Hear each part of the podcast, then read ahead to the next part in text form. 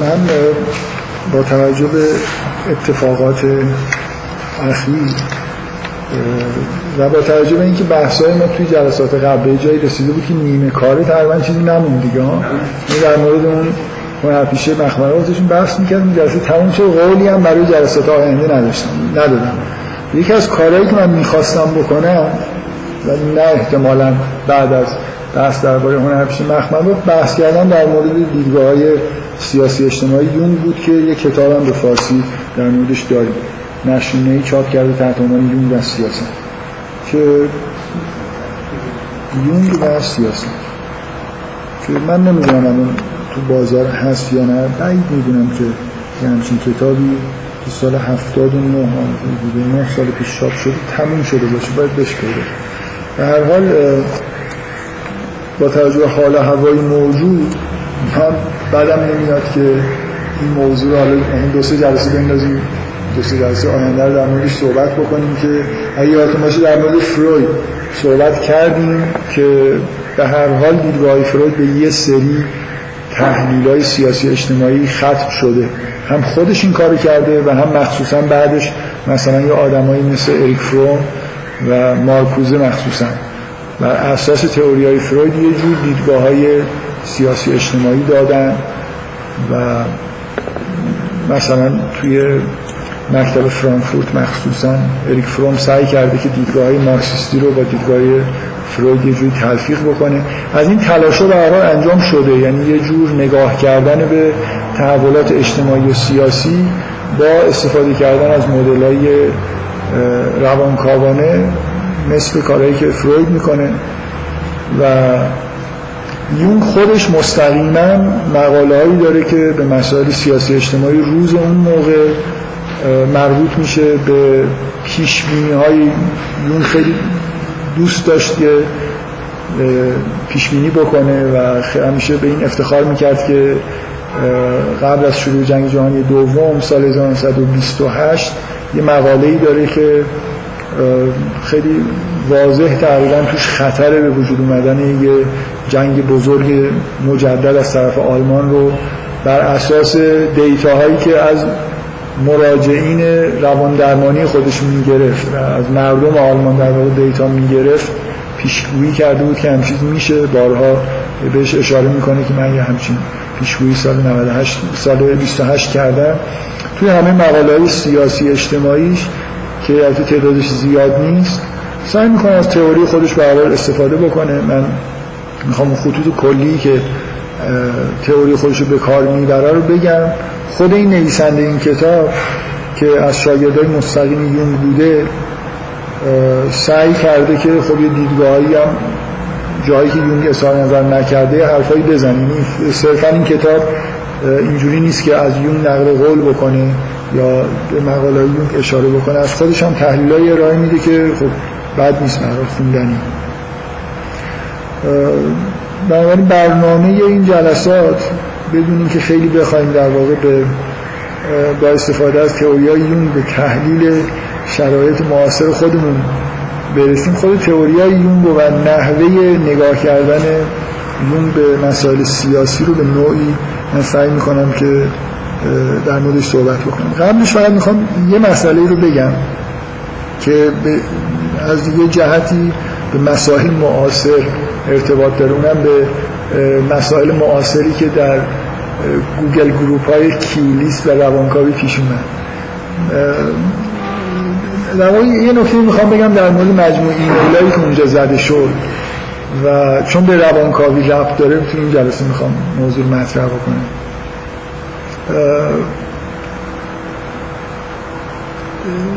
من احساس کلی نسبت به تفاوت ایمیل هایی که زده شد نظر محتوا. بین کسایی که ایران ساکن هستن و کسایی که خارج از ایران هستن به نظرم رسید. می‌خوام از دیدگاه یونگی بگم که این چرا چرا همچین اتفاقی میفته؟ در واقع می‌خوام یه چیزی تاکید بکنم که شاید بعدا از یه جهاتی مهم بشه. چون این, این موضوع اصولا موضوع مطرحی توی دنیای به اصطلاح روشنفکری و پست مدرنیسم و این چیزا هست. اونم بحث کردن درباره اهمیت یا عدم اهمیت حضوره. و به همون معنایی که دریدا میگه. یه بخشی از فلسفه دریدا بحث کردن درباره به اصطلاح متافیزیک حضوره. حالا من نمی‌خوام بگم که این حرفی که من دارم می‌زنم در رد و یا حتی در به اصطلاح چی میگن در عرض حرفای دریداست. ولی به نوعی به حرفای دریدا هم مربوط میشه. چیزی که من می‌خوام بگم اینه که اگه شما هیچ فکت و به اصطلاح نتیجه تجربی نداشته باشید فکت تجربی نداشته باشید. همینطوری با نگاه یونگی. از شما بپرسن که مثلا فرض کن در درک یه مسئله سیاسی اجتماعی آیا حضور داشتن توی اون محیط اهمیت داره یا اهمیت نداره؟ فکر می‌کنم از فضای تفکر یونگی این یه جوری در واقع به ذهن متبادر میشه که آره خیلی اهمیت داره. یعنی خوندن مثلا اخبار مربوط به ایران توی اینترنت از راه دور تأثیری که می‌ذاره از مقدار اینفورمیشنی که در واقع به شما منتقل میشه. تا اینکه توی یه واقعی حاضر باشی خیلی خیلی می‌تونه متفاوت باشه. چرا؟ برای خاطر اینکه شما از دیدگاه یونگی وقتی که به ماجراها نگاه می‌کنید بخش عمده ای از اینفورمیشن تبادل میشه بین شما و جهان خارج. از یه طریقی که اصلا از خداگاهی شما عبور نمی‌کنه. شما یه جایی توی یه فضایی قرار می‌گیرید و یه چیزی رو حس می‌کنید. و خیلی قاطعانه اینو حس می‌کنید. در حالی که اگر از شما بخوام بپرسن که چه دلیلی داری که یه همچین احساسی بهت دست داده شاید هیچ فکر تجربه‌ای نتونید ارائه بکنید که دلیلش اینه. من هم واقعا اینجوری احساس کردم. یعنی اینجوری شد که خود کنجکاو شدم. یکی دو مورد آدمایی که خیلی حرفایی که می‌زدن به نظرم میومد یه جورایی انگار تو چی میگم به اصطلاح آمیانه تو باغ نیستن چک کردم دیدم اما همشون خارج از کشور. این دو سه مورد که ایمیل هایی بعضی فرستادن. یا من بذارید هم شما به این نکته دقت کنید. من توی یه نامه‌ای که فرستادم بعد از یه مدت که خورده اوضاع آرومتر شد این همه بحث کردن در مورد مسئله اینکه تقلب شده یا نشده تو ایران اینقدر فکر می‌کنم وجود نداشته. ولی شما اگه خودتون بذارید خارج از کشور خب چیکار دارید؟ یه سری یه اخباری خوندید یه گفتن تقلب شده یه سری اعداد هم دارید می‌بینید. طبیعیه که بیشترین چیزی که شاید ذهنتون باش درگیر بشه از طریق خداگاهیتونه و از طریق جایی که اتفاقا کمیت وجود داره یه جوری بحثای ریاضی میشه مثلا در موردش کرد. و یادتون هست که یه نفر من اصلا یادم نیست اون ایمیلی که بند خدای درخشانی زد و بعدا یه نفر جواب خیلی تند و یه مقدار. من فرضم اینه که همتون حالا شما که تو لیست نیستید می‌دونید که ماجرایی تو لیست گذاشته رو برای حدودا در جریان هست. یه نفر از توی کوی دانشگاه یه نامه خیلی شدید لحنی نوشت که خیلی توهین آمیز بود و بعدا هم کار به عذرخواهی و اینا کشید.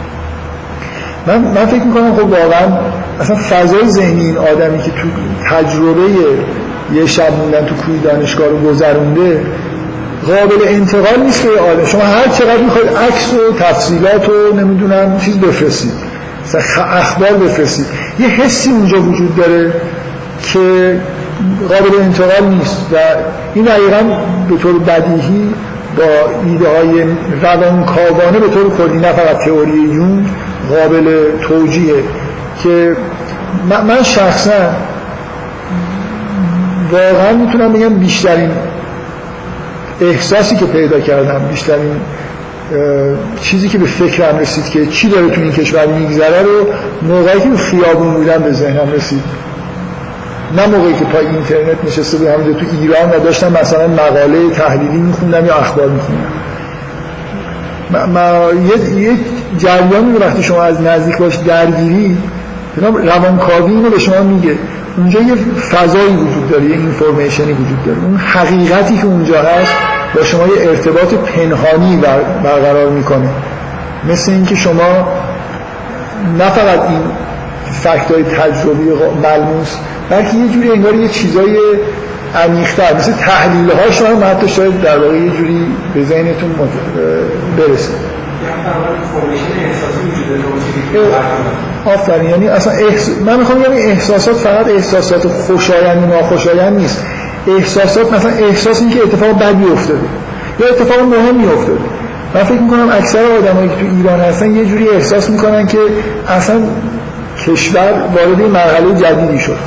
در حالی که آدمایی که بیرون از ایران هستن ممکنه اصلا این احساس نکنن. بذار من تجربه شخصی خودم بگم. من دو سه روز قبل از انتخابات برای اولین بار با یکی از همکارام توی مرکز تحقیقات صحبت کردم و برای اولین بار حرف کودتا شد. من می‌خوام به این اشاره بکنم که بعد از اون نامه که فرستادم که دو سه هفته بعد از این ماجرا بود یک یه نامه خصوصی که از بچه های کیولیست از آمریکا برای من فرستاد که توش نوشته بود که اصلا من فکر می‌کنم این مسئله کودتا که مطرح کردن چیزی چیز علمی تخیلیه که مثلا نسبت داده بود بیشتر مخمل با من, من می‌خوام بگم آدمایی که تو ایران هستن اصلا مخمل با نشیدن یه جوری این فضا قبل از انتخابات ایجاد شد. اصلا, اصلا این فضا این حرفا از هیچ جایی نیومد. برای من تجربه من اینجوری بین مردم یعنی همینجوری. قبل از اینکه هیچ جایی چیزی بگن آقای موسوی کلمه رو اصلا هیچ وقت به کار نبرد تا اونجا که من یادمه. و حالا بعد از مثلا روز انتخابات از خارج از کشور توی بعضی از سایت این کلمه اومد. من می‌خوام بگم حتی اینو ف... این فضا که یه اتفاقای اینجوری داره میفته قبل از انتخابات به وجود اومد. و روز بعد از انتخابات که اصلا یه جوری چیز بود دیگه. یعنی من, من صبح روز انتخابات توی تاکسی که رفتم باش مرکز تحقیق ساعت مثلا 6 هفته صبح بحث سر این بود که این این کودتا رو می‌تونن نگه دارن یا نمی‌تونن. یعنی به عنوان چیز بدیهی که اتفاق این شکلی افتاد و اینکه اصلا شواهد ممکنه وجود نداشت. و من نمی‌خوام بگم که استفاده کردن از این واژه کودتا الان اینجا استفاده درستی یا غلطی از این واژه. ولی می‌خوام یه فضایی وجود داشت که یه جوری یه همچین چیزهایی رو به ذهن متبادر می‌کرد. یعنی قطع بودن اسمس ها شاید یه خورده برای آدمایی که تو تهران بودن عجیب و غریب بودن نتایج انتخابات و یه جوری مستقر بودن نیروهای انتظامی توی مثلا شهر. من من شخصا تجربه که برای خودم به نظر من صبح روز 23 خلوتتر از یه صبح روز شنبه بود. وقتی من از خونه به طور معمول سر یه ساعت اومدم بیرون. شاید اشتباه می‌کنم. من فکر می‌کنم که نمی‌تونم بگم که چرا فضای ذهنی بعضی از آدم ها رفت به این سمت. برای خاطر اینکه فکتور تجربی دقیقی ندارم که بگم که اینا نشانه های یه حرکت مثلا نظامی بوده. به نظر نمیاد چیزی مثل کودتا تو ایران اتفاق افتاد. کودتا یعنی که یه حرکت نظامی صورت بگیره. ولی یه احساسی مثلا شاید از بسته شدن فضا وجود داشت که باز روزنامه ها صبح روز شنبه چاپ شده بودن. نمی‌دونم منظورم می‌فهمید یا نه. مثل اینکه یه چیزی که بعدا شاید در ذهن یه آدمایی ایجاد شد بدون اینکه فرقی تجربی وجود داشته باشه زودتر من می‌خوام حتی شما اگر یونگ قبول داشته باشی بعضی از اتفاقی که در آینده شاید می‌خواد بیفته فضاش یه جوری قبل از اینکه این اتفاق بیفته ایجاد میشه توی زمیر مثلا ناخودآگاه آدم. واژه کودتا شاید واژه درستی برای اشاره کردن به اتفاقی که افتاده نباشه. ولی فکر می‌کنم به یه فضایی داره اشاره می‌کنه که آدما یه جوری اینجا حس می‌کردن. و این احساس ببینید خبر این که اسم قطعه به خارج از کشور هم رسیده. ولی این خبر اون احساسی که شما می‌بینید انتخابات تموم شده هنوز اسمس وصل نشده رو به شما نمیده. مستقیم نگاه کردن مثلا بعضی از صحنه از تلویزیون که اونجا احتمالا مردم نمی‌بینن شاید این احساس رو نده چیزی که من می‌خوام بگم اینه که اساسا می‌خوام سعی کنم به این موضوع به نظر من موضوع مهمیه اشاره بکنم که چرا آدمایی که خودخواسته یا غیر خودخواسته از یه جامعه تبعید میشن توی محاسبات سیاسی معمولا به شدت اشتباه می‌کنن. ما همین یکی دو هفته قبل یه هفته قبل سالگرد عملیات مرساد داشتیم. شما خاطره از اون موقع ندارید. ولی فکر می‌کنم در تاریخ دنیا شاید این نمونه باشه از نظر اشتباه محاسباتی وحشتناک توی انجام دادن یه حرکت سیاسی رادیکال. یعنی بعضی به اشتباه فکر می‌کنن که حمله عجیب و غریب یه تیپ مثلا ستون نظامی از طرف سازمان مجاهدین خلق به ایران بعد از قبول قصنامه یه توافقی بوده یه بعضی تحلیلشون این بود و هنوزم شاید هست. که یه توافقی بوده که یه جوری سر مثلا فرض سازمان مجاهدین رو زیر آب بکنن طرفداراشون. یعنی بعد از صلح اینا دیگه نمی‌تونستن تو عراق بمونن و کاری نداشتن بکنن و یه جوری بهتر بود که از شرشون خلاص بشن. من آدم قسم بخورم که اینجوری نبود. یعنی رهبری سازمان مجاهدین خلق واقعا تحلیلش این بود که اینا تا تهران می‌رسن و رژیم مثلا جمهوری اسلامی رو سرنگون می‌کنن. اصلا در این یه آدمی که تو ایرانه من فکر می‌کنم یعنی اینو می‌گفتید همه میخندیدن. که اونا یه احساس اشت... چون اینجا نیستن واقعا فضا رو ببینن. اینا تحلیلشون این بود که درسته ما تعدادمون کمه. ولی جو در ایران طوریه. که ما از هر مثلا شهرستان شهری که رد بشیم جمعیتمون به طور بهمنی اضافه میشه دو برابر میشه چهار برابر میشه. و وقتی به تهران برسیم یه میلیون نفریم. در حالی که تنها عکس عمل مردم در روستاها و شهرهایی که این ازشون رد می‌شدن این بود که وقتی اینا رو می‌دیدن سعی می‌کردن مثلا اینجوری برای اسلحه گیر بیارن باشون درگیر می‌شدن. یعنی اصلا اصولا اینکه این سازمان نه تنها محبوبیت نداشت یه جوری یه سازمانی بود که از نظر مردم یه جور در معادل مثلا حتی با عراق یه جوری با صدام حسین حساب. اینکه چطور یه آدم یه چیز می‌خوام اینجوری نیست که بد بفهمه. 180 درجه داره اون ولی می‌فهمه. نفرت نسبت بهش وجود داره ولی فکر می‌کنه که دوستش داره. من یه بار ماهواره داشتم نگاه می‌کردم. یکی از این سایت های چیز یکی از این کانال های به اصطلاح چیز ببخشید من اصطلاح بکار می‌برم واقعا عقب مانده کمونیسم. یعنی که هنوزم آخه باز این کمونیست هم خلاصه تو این ده 20 سال اخیر کلی پیشرفت کردن. یه عده واقعا شما این برنامه های مثلا این کانالی که می‌دیدی تقریبا فکر می‌کنم واجبانشون واجبان همون دهه شست بود. و من تمام مدت داشتن خبر میخوندن و تحلیل میخوندن. مثل چند نفر که بین خودشون نشستن. خودشون میگن خودشون هم باورشون میشه مدام خبر میخوندن از قیام های کارگری در نمی‌دونم کرج. کارگران کارخونه فلان قیام کردن. بر علیه نمی‌دونم مثلا رژیم فلان. بعد خبر میخوندن از قیام نمی‌دونم مردم فلان کاری. همش هم کار چون اصلا اسمش سازمان کارگری چی بود؟ کارگرای فلان شهرستان قیام کردن. حالا ما اینجا تو ایران نشستیم. طور قیام ممکنه اعتصابایی گاهی میشه. نمیشه اسمش قیام گذاشت. معمولا هم اینجوریه که کار به حتی درگیری و اینا نمی‌کشه. یه چیزای سنفی حل میشه. ما توی این سالای بعد انقلاب نه قیام حتی یه جوری اعتصاب چیز کارگری هم نداشتیم. چون مهمترینش اعتصاب شرکت واحد توی تهران بود که خب یه خورده مثلا با خشونت باش برخورد شد. بعد اینو می‌خوام بگم. دقیقا احساسی که من داشتم که یه نفر به اینا بگه اینجوری نیست. یه نفر زنگ زد و اینجوری هم شروع کرد. گفت به خدا من از جمهوری اسلامی خوشم نمیاد. جز طرف داره ولی به خدا اینجوری نیست آقا. اصلا اینجوری اعتصاب یارو می‌گفت که بله می‌دونیم شما از وزارت اطلاعات پول بهتون دادن رو گوش قطع می‌کنه دو نفر زنگ زدن که همینو بگن بابا والا به خدا اینجا اینجوری نیست؟ بابا یکی بگیدون پاشو بیاد اینجا خودتون خیابونه شما شنیدید که این خارجی هایی که میان ایران معمولا شگفت زده میشن. مثلا یادم یه بار یه مسابقات اتومبیل بود که به زحمت خلاص جمهوری اسلامی نظر موافق جلب کرده بود که یه بخشی از پاکستان میومد از ایران رد بشه بره ترکیه. من چند از مسابقه های راننده ها رو که احتمالا با تحصیلات وارد ایران می شدن رو مثلا تا وقتی رسیده بودن به شیراز اصفهان اینا گوش کردم. همشون گفتن که اینجوری خبری نیست. مثلا فکر می‌کنم الان باید بیان اینجا خمپاره داره می‌خوره. ببینید حالا یه مقدار اینه که اصلا رسانه ها خبرهای بد انکاس می‌کنن.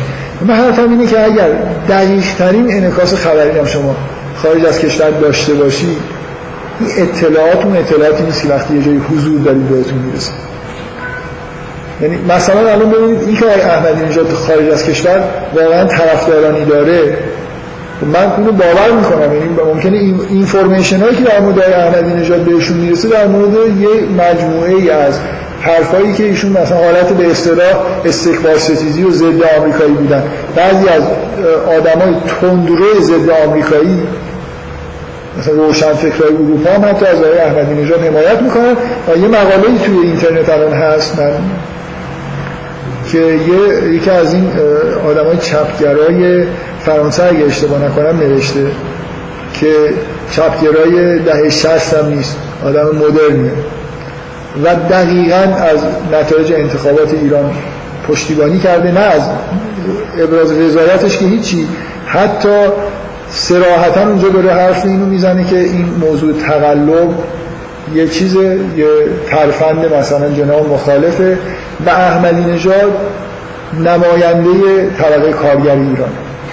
و باید ازش حمایت بابا ما اینجا هستیم هیچی همچین حسی نداریم اصلا ایشون ایشون به عنوان نماینده طبقه کارگر. و ما خیلی نیستیم که اینو نمی‌فهمیم. یعنی اصلا اینجا معادلات معادلات طبقه کارگر این آدم ذهنیتش یه چیزیه یه سری اینفورمیشن میاد در خداگاهیش اینا رو تحلیل می‌کنه و یه چیزی بیرون میاد باز بذارید من مثال بزنم که اینا اینا همه در مثالاییه که به ماجرای اخیر یه جوری مربوط میشه. این همچین miscalculation بزرگی هم راجع به چیز وجود داره. مثلا من قرمیات بودم که روند اسلامی مثلا تو ایران رو مقایسه می‌کنم مثلا عربستان. و باور کنید من من اصلا نمی‌خوام بازی حرفی بزنم حمایت بکنم از اینکه سفارت آمریکا تو ایران داره یا نداره. من فکر می‌کنم سفارت نداشتن آمریکا تو ایران به شدت روی سیاست های آمریکا اشتباه های وحشتناکی که تو این سالا کردن تاثیر گذاشته یعنی چهار تا آمریکایی اگه آدم کارکشته سیاسی الان تو ایران بودن و تو خیابونا بودن میفهمیدن که این, الان انقلاب سال 57 نیست. چقدر باید حمایت کرد؟ چقدر نباید؟ یعنی آمریکایی‌ها توی موضعی یعنی که دارن توی اتاقایی در واشنگتن اطلاعات ایران رو تحلیل می‌کنن. و این خیلی فرق می‌کنه با اینکه شما آدم بفرستید توی تهران نفس بکشه و توی چهار شهرستان هم کنسولگری داشته باشید. بعد این اینفورمیشن های تحلیل شده یه جوری بره توی یه اتاقی مبنای تصمیم گیری بشه. یعنی اصلا این سفارت به نظر من مبناش همینه. یعنی به تجربه فهمیدن که از راه دور مثلا با اخبار قبلا که خب اخبار اصولا رسانه ها وجود نداشت ولی شما نمی‌بینید که وجود رسانه ها به نوعی باعث شده باشه که آدم کشورها از هزینه هنگفتی که ممکنه سفارتخونه هاشون براشون داشته باشن صرف نظر بکنن. هر کشوری در هر کشوری دیگه تو دنیا سعی می‌کنه خونه خلاصه چند تا آدم مورد اعتماد داشته باشه و اینفورمیشن ها رو از اینا بگیره. سعی می‌کنن داشته باشن. اگه بتونن سعی می‌کنن که و این کشور مثلا براشون برای اونجا مسئله مالیه دیگه. آره یعنی به اندازه کافی براشون پول ازش در بیاد برای این کار انجام حالا ممکنه پول از طریق اخبار ورزشیش در بیارن یا اخبار سیاسی. و حال حسابشون اینه که توی یه جایی دفتر بزنن که در مهم باشه که خبر دست اول داشته باشن همیشه شما شاید خیلی اینو ندیدید ولی اصولا وقتی اخبار مهمی توی دنیا اتفاق میفته خبرگزاری که برای اولین بار خبر منتشر می‌کنه یه جوری به اصطلاح چی میگن؟ بانوس. یه آره یه جوری مثل اینکه رو رنکینگش تاثیر می‌ذاره. ما یه بار یه خبر کودتای تو افغانستان اگه اشتباه نکنم برای اولین بار خبرگزاری چیز اعلام کرد خبرگزاری پارس نمی‌دونم من یادم نیست که موقع ایران اعلام نکرد ایران اعلام کرد؟ نمی‌دونم. من می‌دونم که برای من یه آره من یه بار یادمه. آره واقعا با وجود الجزیره الان بعید ایران بتونه خبر منطقه رو زودتر اعلام کنه. یه بار در مورد افغان و من دقیقا یادمه که کلی چیز شد. یعنی اینا در این مورد خاص اون اضافه شدن رنکینگ و که تشکرهایی که شده بود از این خبرگزاری برای سرعت و دقت اطلاع رسانی شو توی مثلا رادیو تلویزیون ایران منعکس شد. این مرتب برای بعضی از خبرگزاری های دنیا اتفاق میفته اینکه خبر اشتباه در بیاد نمره منفی بگیرن خبر درست در بیاد نمره مثبت بگیرن و اینکه نحوه سرعت سرعت عمل و اون به اصطلاح میزان دقتشون توی انعکاس خبر مهم. باز بذارید من این نکته بگم در مورد مسائل امروز ایران. یه مقاله از ژیژه که خوشبختانه یه نفر به این دوتا لیستم لینکش رو فرستاد. یعنی خوشبختانه میگم برای اینکه من 24 ساعت بود که می‌خواستم این کار بکنم در این لینک رو بدم چون فکر می‌کردم خوبه که مخصوصا بچه های روانکاوی این مقاله رو ببینن. به هر حال جیجه که آدمیه که هر کاری بکنه یه جورایی مبانی لکانی داره کارش نماینده مثلا لکانه توی تحلیل سیاسی و اینا بیشتر. و اصلا به نظر من مقاله مقاله خوبی نبود. یعنی صد درصد تحلیلش تحلیل اشتباهیه. و چیزی که من می‌خوام مقایسه بکنم اینه. به نظر من ژیژک سعی کرد ادای میشل فوکو در در مورد انقلاب سال 57 ایران. نمی‌دونم مقاله های میشل فوکو رو خوندید یا نخوندید به فارسی ترجمه شده و واقعا توصیه می‌کنم بخونید. یعنی کتاب خیلی مفیدیه برای خاطر اینکه هم توی روند انقلاب ایران به یه معنای موثر بود. یعنی اونطوری که من شنیدم روی قشر روشنفکر سکولار مثلا ایران که در ماهای آخر انقلاب اسلامی اینها هم با انقلاب همراه شدن این اظهار نظرهای فوکو موثر در فوکو در اون زمانی که از مهمترین و معروفترین روشنفکرای فرانسه بود فکر می‌کنم نزدیک های گرفتن کرسی استادی کلز فرانسش هم بود که دیگه پیک مثلا شهرت جهانیش بود و طبعا این مقاله خیلی تاثیر گذاشت. و نکته مهم اینه که فوکو برای نوشتن این مقاله اومد ایران. و تمام مقاله ها رو اینجا نوشت و اونطوری که خود مقاله رو بخونید خودش هم میگه تقریبا با دیدگاه منفی اومد. و بعد از یکی دو هفته که تو ایران مستقر بود نظرش عوض شد. و حالا من در مورد انعکاس مقاله فوکو در داخل ایران شاید خیلی مهم نباشه. یعنی اون قشری که تحت تاثیر این مقاله قرار گرفتن شاید خیلی قشر وسیعی نباشن. ولی قطعا روی دیدگاه جامعه روشنفکری اروپا در مورد انقلاب ایران تاثیر خیلی قاطعی داشت. که سعی کرد به جامعه روشنفکری بگه اصلا اصلا به کل اشتباه تحلیل می‌کنه. مثل همین ماجرایی نمی‌دونم کی نماینده طبقه کارگر و این حرف هست یعنی جناح چپ به اصطلاح روشنفکر فرانسه و اروپا از اینجور تحلیل ها داشتن و انقلاب ایران رو اصولا به انقلاب ارتجایی که در مقابل مثلا فرض کنید پیشرفت سرمایه‌داری مدرن و مثلا تکنوکراسی توی ایران داره چیز می‌کنه به اصطلاح وایستاده و یه عمل ارتجاییه از دیدگاه مثلا مارکسیستی اینجوری بهش نگاه می‌کردن. فوکو کاملا یه راه جدیدی برای نگاه کردن به انقلاب ایران باز کرد. عنوان کتابی که الان به فارسی وجود داره هست ایران روح یک جهان بیروح اصلا دیدگاه خارج از مناسبات اقتصادی و اینا مطرح کرد.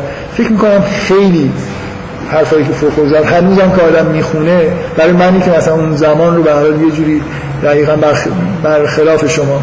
یه اختلاف نظری وجود داره بین آدمی مثل من با یه آدمای هم نسل شما در مورد انقلاب اسلامی احتمالا.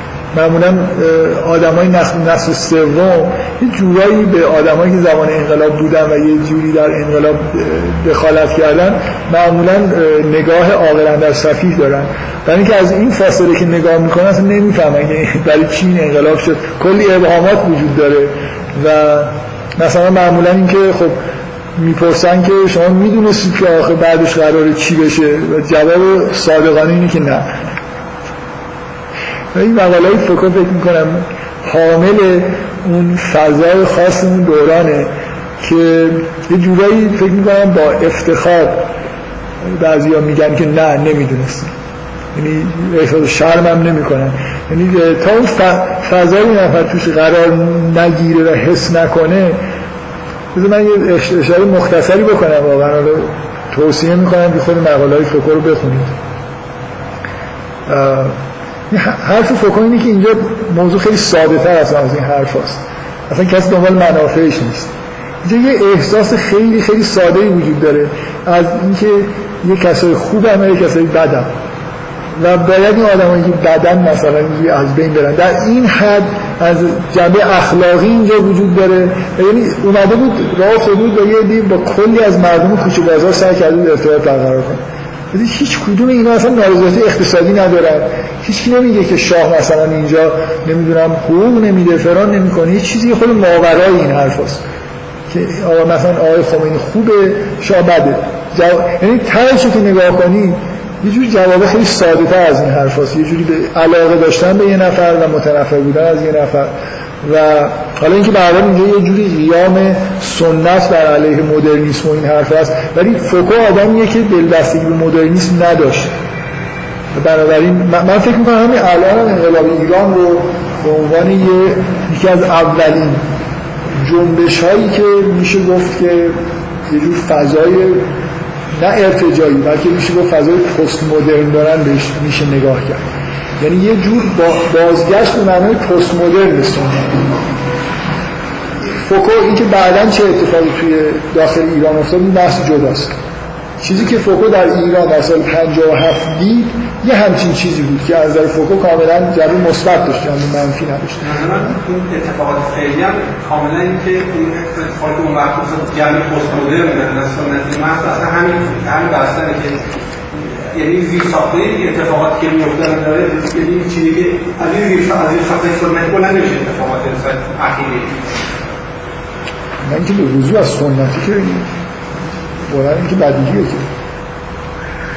که اینجا که یه بخشی از این جنبش چیزی که اصلا سکولاره مثلا کاملا بعضیشون به سراحت و خیلی هاشون به نظرم به طور پنهانی عاشق لیبرال دموکراسی هم به طور خاص هم فضای ارقام چیزه؟ یعنی خیلی مجزاست فضای سال 50 یه جور ادامه هم من می‌خوام من می‌خوام بگم این برداشت جیجک اشتباهه من می‌خوام بگم که دقیقا این جیجک داره یه سری اینفورمیشن تحلیل می‌کنه میشنوه که مردم میرن شب بالای ساختمون الله اکبر. میشنوه که نمی‌دونم مردم از رنگ سبز استفاده می‌کنن سبز چیه؟ سبز اصلا نماز سنتی اهل بیت و فلان و این حرفا. میشنوه که آقای موسوی فلان حرفو زده. و بله آقای موسوی حرفاش یه جوری شبیه حرفایی که زمان انقلاب زده می‌شد. ولی از من فکر می‌کنم که جیجک به زحمت می‌داد نه یه هفته دو روز میومد تهران خودی میگشت با دو نفر صحبت می‌کردی مقاله رو نمینوشت. این مقاله رو با یه مجموع اینفورمیشن خام که از تو اینترنت و حالا بعضی میگن از یه آقایونی که اونجا باش همکاری می‌کنن و ایرانیان گرفته و یه مقاله نوشته به سبک مقاله فوکو که به نظر من کاملا اشتباه است این آقایونی که خیلی مخربتر از اینترنت در دقیقا بله. یعنی اونا, اونا یه جوری اطلاعاتی که میدن به با توجه به چیزای خوب برمیده بایاسایی توش هست. که موافق باشن یا مخالف باشن. نکته ای که می‌خوام بگم واقعا ایده این حرفی که دارم می‌زنم از خوندن اون ایمیل ها و تفاوت خیلی زیاد بعضی از بحثایی که مطرح می‌شد کاملا اینجور به نظر میومد که من از یه جایی احساس می‌کردم دیگه می‌تونم بگم الان این خارجه که نمیگم آقا این آدمایی که نمی‌شناسن. این از خارج کشور داره ایمیل می‌زنه اون از داخل کشور داره ایمیل می‌زنه. یه بار چک کردم یه نفر در مورد اینکه این خانم ندا آقا سلطان رو میشه شهید گفت یا نه ایمیلی زده بود. من چک کردم این خارج از کشور. همه اونایی که گفته بودن اعتراض کرده بودن که این چه حرفی اونا احتمالا داخل کشورم و یه همزاد پنداری می‌کنن با این آدم. برای اینکه فکر می‌کنن ممکن بود خودشون تیر بخورن توی فاجرا می‌دونی؟ خبر شنیدن و حتی فیلم دیدن فضای ذهنی که شما یه جای حضور دارید و در واقع ایجاد نمی‌کنه. من یه بار در مورد این مسئله اهمیت جغرافیا یه بحثی در مورد مهاجرت داشتم می‌کردم با بعضی از این دانشجوهایی که حالا رابطه این جلسات و اینا نداشت گفتم ببینید شما یه حضور توی جغرافیا یه تاثیرایی می‌ذاره.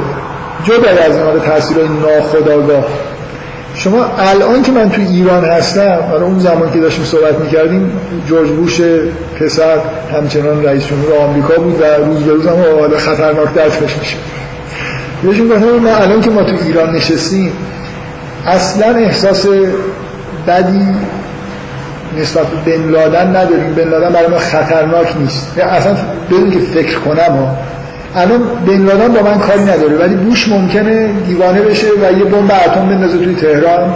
بنابراین من نسبت به بوش احساس خطری دارم. ولی اگه جغرافیامو تغییر بدم برم تو آمریکا من داشتم بهشون می‌گفتم چرا این پدیده اتفاق میفته که خیلی دانشجوهای مثلا مذهبی خیلی دو آتشه میرن آمریکا شش ماه میمونن مثلا اولین سفری که برمیگردن یه جور دیگه ای شده.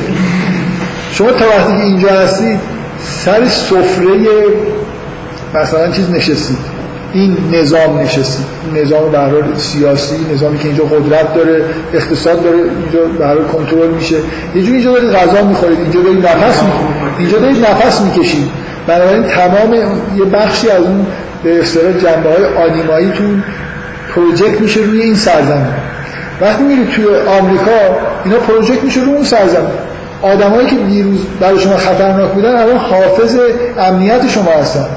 اصلا مهم نیست اینا فکر می‌کنید یا به طور غریزی شما احساستون نسبت به بوش تغییر می‌کنه. حالا بین لادنی که موجود خطرناکی شاید حتی احمدی نژاد مثلا موجود خطرناک است یعنی شما صرف این که محل مکان خودتون رو تو دنیا دارید تغییر میدی از یه جای پنهانی که تو خداگاهیتون نیست یه تغییراتی یعنی تمایلاتی به یه جور افکار جدید پیدا می‌کنید و طبیعیه که مردم آمریکا مثلا نسبت به ایران و بن لادن موضع منفی دارن در حالی که یعنی یه آدم آمریکایی نمیشونه نمی‌تونه به راحتی خیلی مثلا چامسکی شاید این کارو می‌کنه. یا آدم توی آمریکا به راحتی نمی‌تونه خیلی منصفانه بشینه در مورد اینکه بوش آدم خطرناکتریه یا مثلا به من همیشه به به این همکاران میگم ببینید آمریکایی‌ها وقتی میگن تروریست دقیقا چیزی که دارم میگن تروریست یعنی کسی که میترسونه.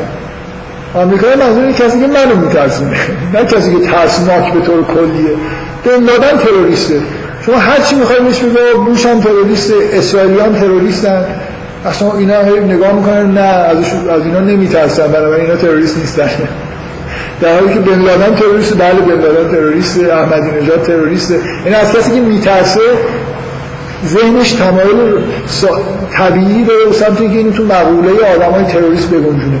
چامسکی همش بیچاره حرفش اینه. همه من فکر کنم چامسکی از اول عمر سیاسیش تا حالا سعی کرده که این چیزا رو حذف کنه از ذهن آمریکایی یعنی اون چیزای ناخودآگاه و یه جوری با خدا یعنی مثلا حرفش اینه تروریست رو تعریف کنی باید بگی که معیار چیه؟ بعد نشون میده که هر معیاری بگی آمریکا مثلا تروریست. یا اگه اینه خب ما این کارو کردیم فرانجا همیشه داره در واقع یه جوری چامسکی این تحریفات ناخودآگاهی رو که یه جوری باعث اشتباه میشه رو سعی می‌کنه از ذهن خواننده خودش پاک بکنه. و بگه اگه مثلا با منطق جلو برید می‌بینید که خب باید در اگه مثلا اشغال نمی‌دونم کویت معیار اینه که آمریکا وارد جنگ با عراق بشه خب اون موقع هم نمی‌دونم آمریکا جنوبی نامیبیا رو اشغال کرد. چرا اون موقع وارد جنگ نشد؟ همینجور هراش سعی می‌کنه که با مثال و مثلا تحلیل های این شکلی نشون بده که ما آمریکایی ها مخصوصا آدمایی هستن که خیلی غریزی فکر می‌کنن مسائل سیاسی. یعنی کاملا با چیزی من دارم میگم حالا شوخی نیست. از دیدگاه یه آدم آمریکایی تروریست یعنی کسی که من آمریکایی میترسونه تعریفش اینه. حالا هیچ جوری نمی‌تونید یه تعریفی ارائه بدید که اون مجموعه ای که آمریکایی ها تو ذهن خودشون به عنوان تروریست می‌شناسن رو در بر بگیرن. یه تعریف جدی بخواید بگید که تروریست یعنی آدمی که عملیات نظامی نمی‌دونم فلان می‌کنه. هر چی بگید خلاصه آمریکایی هم تروریست میشن اسرائیلی هم تروریست میشن مگر اینکه دقیقا بگید که کی رو میترسونه. ما نظر ما مثلا ممکنه الان اسرائیل ما رو میترسونه دیگه. میگه که میان مثلا کشورتون رو بمباران می‌کنن. ما اینجوری به ممکنه اسرائیل بذاریم مقوله موجوداتی که تروریست حساب میشن. و بعضی رو بعضی من برای این نکته چون برای خودم در, واقع یه تحلیل با استفاده از روانکاوی و دیدگاه های مثلا نه من یونگی از تفاوت خیلی زیاد موضوعات مورد توجه. نمی‌خوام بگم نوع نگاه حتی. موضوعات مورد توجه آدمایی که تو ایران هستن با آدمایی که خارج از ایران هستن. فکر کنم کلا این خارج از ایران بودن برای تحلیل شرایط داخلی ایران همیشه یه مانعی بوده. شما نمونه خیلی واضح شد توی حرف های به اصطلاح اپوزیسیون ضد انقلاب خارج از ایران در سی سال می‌بینید اصلا مثل که در مورد مریخ دارم صحبت می‌کنم. یعنی واقعا هر وقت که من یه چیزی مثلا خوندم که اینا چی دارن میگن. یه بار یکیشون گفته بود که من جمعه تهرانم. آره چی گفته بود؟ نه چی گفته بود؟ با پنجاه تا هواپیما اشغال اشغال.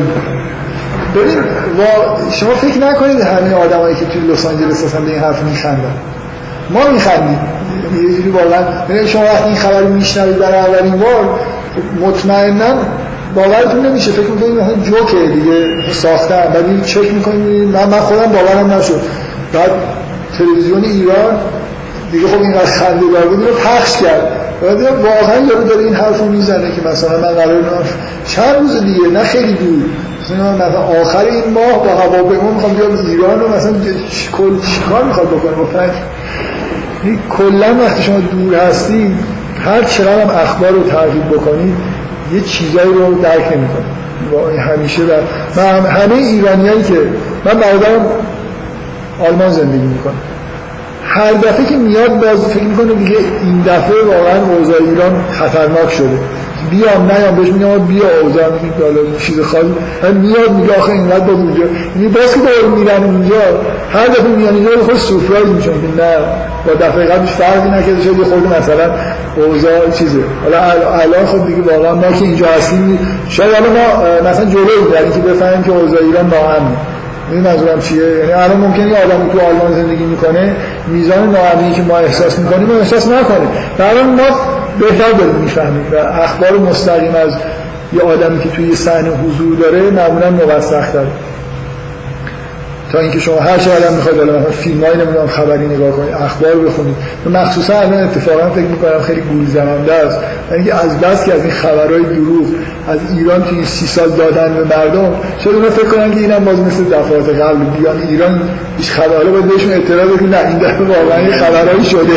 این دفعه تو خیابون رفتن ممکنه همراه با ناامنی باشه.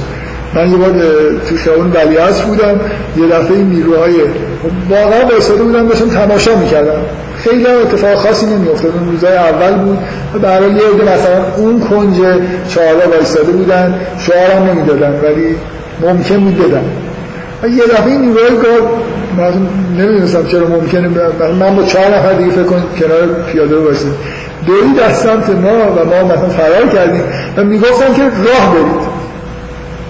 نباید بایستید تا حالا که این ناامنی اینه که شما یه کاری که تا دیروز به طور طبیعی انجام می‌دادی تو من وایس شعار میدم نه هیچی وایستادم مثلا دارم تماشا می‌کنم. و من واقعا جدا دارم میگم. که من یه خود تو این ماجراها اصلا چرا اونجا وایستادم؟ برای اینکه می‌دونم که اینجا یه چیزی می‌فهمم. که اگه خونه بشینم یا پای اینترنت بشینم نمی‌فهمم. همین چیزی که دارم میگم این تجربه من این بود که اگه چند چیز خیلی مهم فهمیدم مثل که این حقایق جوری به آدم الهام میشن دیگه. این ماجرا مثلا ریشش کجاست؟ به فلان چیز رفت داره یا نداره؟ وقتی اونجا توی خیابون وایستادید این چیزا رو راحتتر و بهتر و درستتر می‌گیرید تا اینکه برید مثلا توی پای اینترنت بشینید خبر بخونید یا تحلیل تحلیل عجیب و غریب بخونید. مثلا این چیزی مثلا من خیلی کنم مثلا اینفورمیشن کسی که قطعا نداشتن اون که تو فضای ایران نبودن بعد ما مثلا نشستیم شب انتخابات نتیجه چیز رو گوش کردیم. حسی که وارد نسل نه اصلا اطلاعات. حسش بود که مثلا که داره صحنه قتل پخش کنه جنایت داره اتفاق میفته در صورتی که برای اون اصلا ممنون این دیروزش مثلا بذارید یه چیزی مثلا بگم. من حالا نمی‌خوام در مورد این واقعا نظر شخصی خودم در مورد انتخابات بگم که حالا تقلب شده یا اینا. اصلا فکر کنم اونقدر نداره شخصی من اعتبار نداره که بخوام مطرحش بکنم.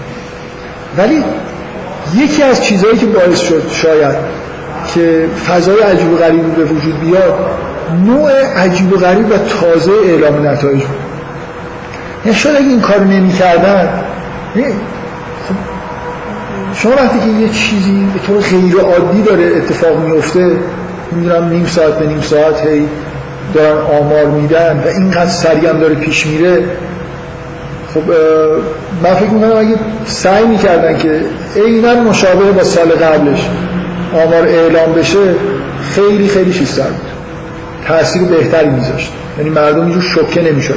خیلی فکر می‌کنم اون شب وقتی شنیدن که داره آمار اعلام میشه اصلا بیدار موندن و هی لحظه به لحظه دیدن و احساس کردن که این اوضاع عادی نیست.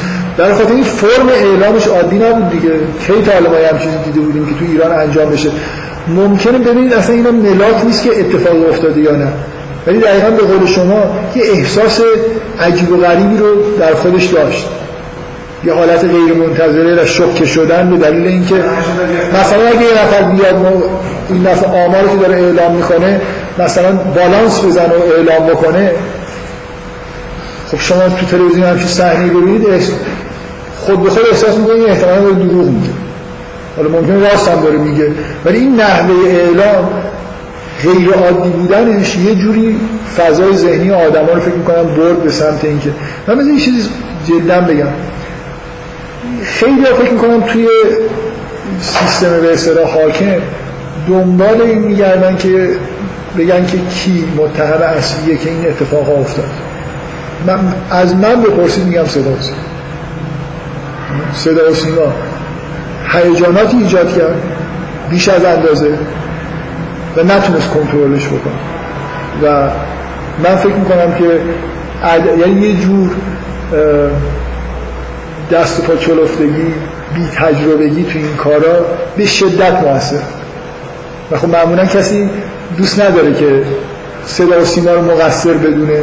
ولی من فکر می‌کنم که واقعا یکی از عوامل عمده این اتفاقات یعنی موجی ایجاد شد که بعدا مثلا وقتی آقای موسوی اومد یه حرفی زد این موج تقویت شد. این موج رو همین حالش داره شده ادامه میده پخش چیزا و پخش اصلا صدا و سیما به نظر من عدم کارایی خودشون. من, من یه احساسی که دارم اینه که صدا و سیما به شدت یه جوری دچار یه غروری شدن. که می‌تونن می‌تونن با افکار مثل آمریکایی‌ها چطور مثلا افکار اون رو شکل میدن و مهندسی می‌کنن اینا؟ در حال اینا تو این سال دانشجوهای رو فرستادن خارج اومدن. خب واقعا سطح کار رسانه‌ای صدا و سیما توی مثلا الان با ده سال قبل زمین تا آسمان فرق می‌کنه. حرفه‌ای تر شد. خیلی احساس کردن که حرفه‌ای شدن و می‌تونن همه چیز رو کنترل کنن. و به شدت فکر می‌کنن باید تجدید نظر کلی بکنن. اصلا این جریان عامل اصلیش به نظر من نوع برخورد صدا و سیما با کل ماجراست که با اعتماد به نفس فراوان اول هیجان ایجاد کرد و فکر می‌کرد که می‌تونه کنترلش بکنه نتونست کنه یعنی از دستشون در رفت و هیچ جور هم نتونستن جمعش بکنه و این چیزیه که معمولا خب دوست دارن که این آدم مقصر بوده اون آدم نمی‌دونم چیکار کرد. ولی جریان به نظر من اینه که یه برنامه رسانه‌ای کاملا با بی تجربگی و عدم شناخت نسبت به ظرفیت های جامعه طراحی شد به نتیجهش این. من بذارید که از آثار حضور در ایران رو بگم که در مورد خودم. من روز چهاردهم شب مناظره شهرستان بودم. دو, دو شب بعدش برگشتم تهران. و اصلا حتی خبری رو نشنیده بودم که تو تهران اینجوری شده که شب مردم میان مثلا فرض کن تظاهرات می‌کنه بگم خود این خنده داری همینجوری فکر کنید از اومدم ساعت ده ده یازده شب رسیدم تهران. یه ماشین گرفتم از خیابون آزادی بیام سمت ونک. بعد این راننده به ما می‌گفت که می‌گفت من نمی‌تونم شما رو ونک پیاده کنم. من آخرش میرم فلان جا. و بعد دیگه نشستیم این حرف زد یه نفر اون پشت نشستیم چرا تو زودتر چی چی زودتر بگم؟ بسته است. برای چی بسته است؟ موقع این طرفدارای این کاندیدا هستن دارن تبلیغات می‌کنن. من تو دلم گفتم این یارو میشه بهانه‌ای میاره خب تبلیغات مثلا به من پوستر تو ماشین چه نمی‌دونه هم تصور که اون یه آدمیه. فکر کرده که ما چون نزدیک مثلا ترمینال و شب اینا مثلا شهرستانی هستیم. می‌خواد بره خونهش نمی‌خواد از اون مسیر بره بره مثلا حرفای چیز می‌زنه. رفتیم آباد ما رو پیاده کردم پیاده شدم واقعا خیلی چه یکی از شگفت انگیزترین چیزایی که دیدم تو این دوره این چه خبری می‌دونی برای این همه آدم وایستادن شعاره عجیب و غریب می‌دادن. بر علیه احمدی نژاد. یعنی اصلا من باور نتیجه حضور رو می‌خوام بگم. این اخبار خارج از کشورم تا حدودی رفت دیگه. من, من زنگ زدم به مادرم. گفتم من رسیدم تهران. الان تو میدون ونکم. و اینجا انقلاب شده. به شوخی گفتم. گفتم الان اینجا انقلاب شده. و به زودی سه چهار هزار نفر کشته میشن. مادرم گفت چطور گفتم گوش بده. موبایل گرفتم میگم مثلا نمی‌دونم چی. آخر هفته احمدی رفته. نمی‌دونم. فوش و بد و بیرا و اصلا مرگ بر دیکتاتور اون موقع نمی‌گفتن. تو می‌گفتی. ما نمی‌گفتیم. آره اصلا نه ببین اون احساسی که بعد کار به اینجا رسید که ماشینشون بعضی می آوردن مثل دیسکو. میرخصیدن از اون میگون ونک من خونم اونجاست و همه این چیزا رو دیدم. ببینید شما من فکر می‌کنم یه آدم عاقل همون لحظه می‌تونست احساس کنه که نمیشه به این راحتی جمع کردی تو وقتی امید توی وقتی که نفرت وجود داره نسبت به احمدی نژاد آقای احمدی نژاد برحق یا ناحقه اینو که ما می‌دونیم که یه هشی از مردم لاغت تو تهران به شدت از ایشون متنفر و دارن اینو با سراحت میگن. و میشنوی که اینا دارن با تمام وجود امیدشون اینه که آخر هفته این دیگه نباشه. خب معلومه وقتی تو نتیجه انتخابات اعلام بکنی که این چهار سال دیگه هست به این راحتی نمیشه این شور و هیجانی که ایجاد شده رو جمع کرد. شما وقتی که مثل اینکه یه آدمایی رو یه جایی این ممنوعیت ایجاد بکنید بعد یه دفعه یه ذره در رو باز کنید دیگه نمیشه شما بگه مثلا این در رو یک هفته به مدت مثلا به اندازه مثلا دو میلیمتر میارم این برتر تو مثلا نفس بکش بعدم بعدم رو کنار نمی‌خوام ببندم. میشه مگه این کارو بکنی؟ یعنی اصلا هفته آخر با ابتکار صدا و سیما یه جریانی به وجود اومد. و یه جوری صدا و سیما هم ظاهرا تعهد کرده بود که شور انتخاباتی ایجاد بکنه. و هرچی این بیشتر می‌شد همش احساس می‌کردن و همه تشویق می‌کردن که به عجب شوری ایجاد کردید من چند بار از خدا زرقامی اینا شنیدم که دیدید. می‌گفتید که ما من گفتم به شما که اون یکی دو هفته آخر شور ایجاد میشه در مردم. خب این نتیجهش همینه. شما تا حالا همچین شوره. ببینید یه بار یه چیز بسیار کوچکتر از این زمان دوم خرداد اتفاق افتاد. و هیچ نتیجه منفی به بار نیاورد. در اینکه خاتمی برد اون انتخابات اولا اصلا در این حد نبود. دوم خرداد چیز شبیه که اتفاق افتاد تو هفته آخری بود که یه عده افراد دقیقا همون تصوری که من قبل از اینکه ماشین تو برای پیاده بشم که یه عده مثلا عکسای آقای خاتمی رو پخش می‌کردن. جوونا به طور داوطلبانه. می‌رفتن عکس پخش می‌کردن پوستر می‌زدن شعار نمی‌دادن. خیلی خیلی چیز ساده تری بود و تازه با انتخاب آقای خاتمی خب بدیهیه که همه با خوبی و خوشی مثلا ماجرا تموم شد.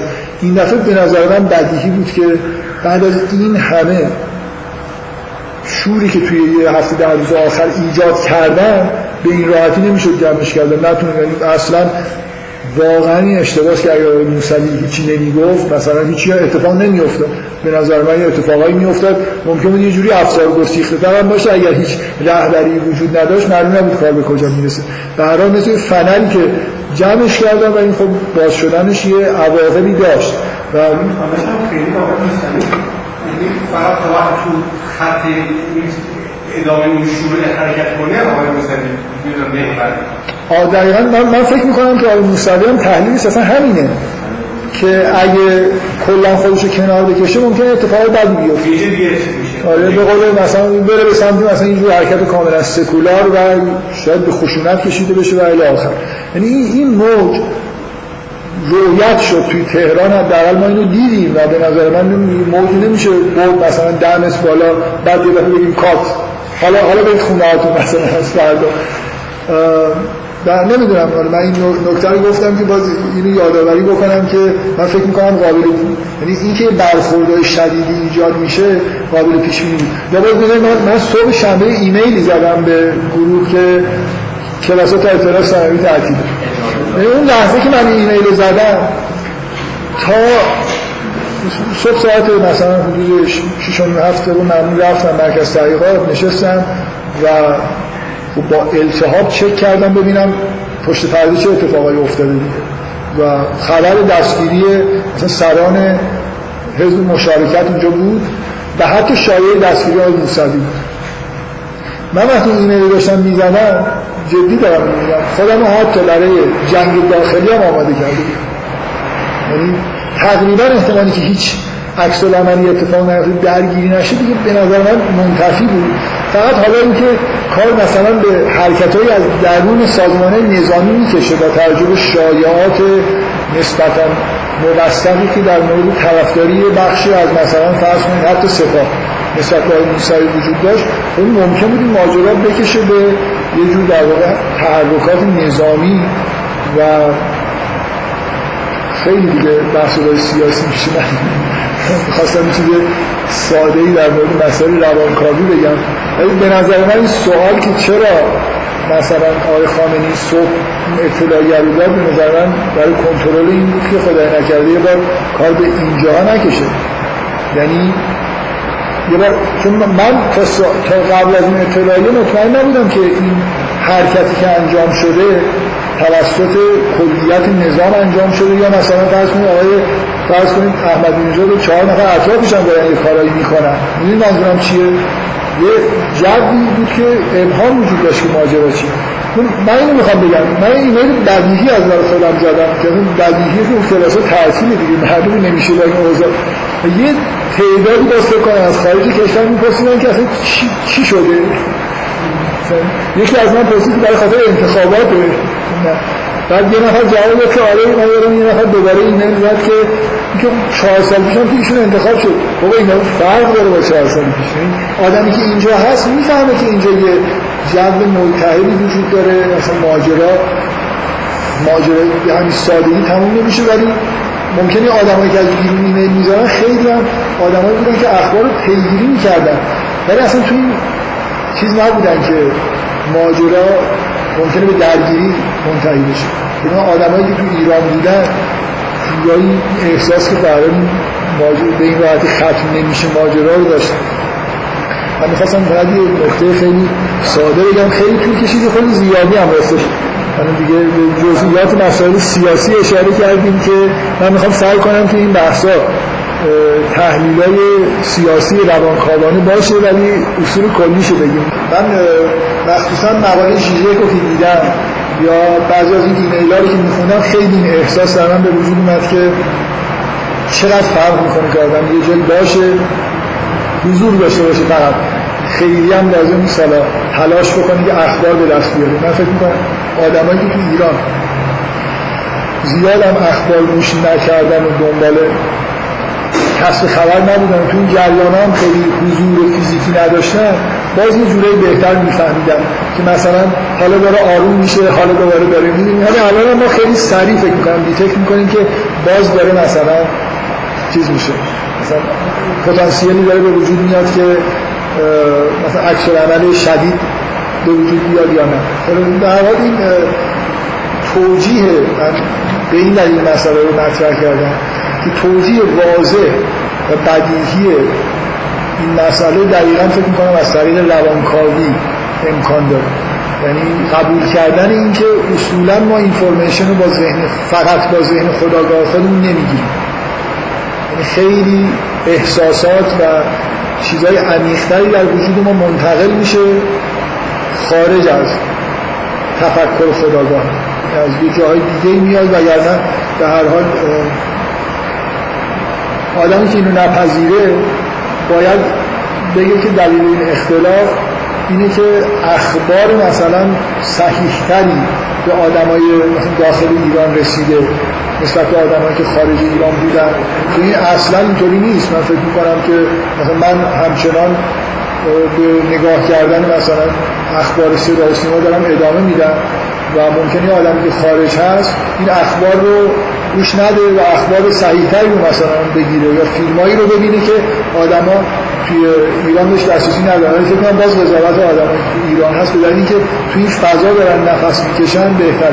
برای من این حرفا رو زدم در خاطر این فکر می‌کنم این نکته که به طور بدیهی اطراف انقلاب ایران که کمتر جایی اینقدر نمود داشته یه اپوزیسیون خارج همین آمدن با پنجه هواپیما به تهران این یا هم عملیات مرسادی اشتباه های وحشتناک محاسباتی آدمایی که خارج کشور هستن که آدمای حالا باهوش و تحلیلگر و این حرفا توشون زیاده نشون میده که برای حضور چقدر مهم و رفتش با دریدا اینه که دریدا که طرفدار نوشتار در مقابل گفتاره به نوعی احیا کننده مثلا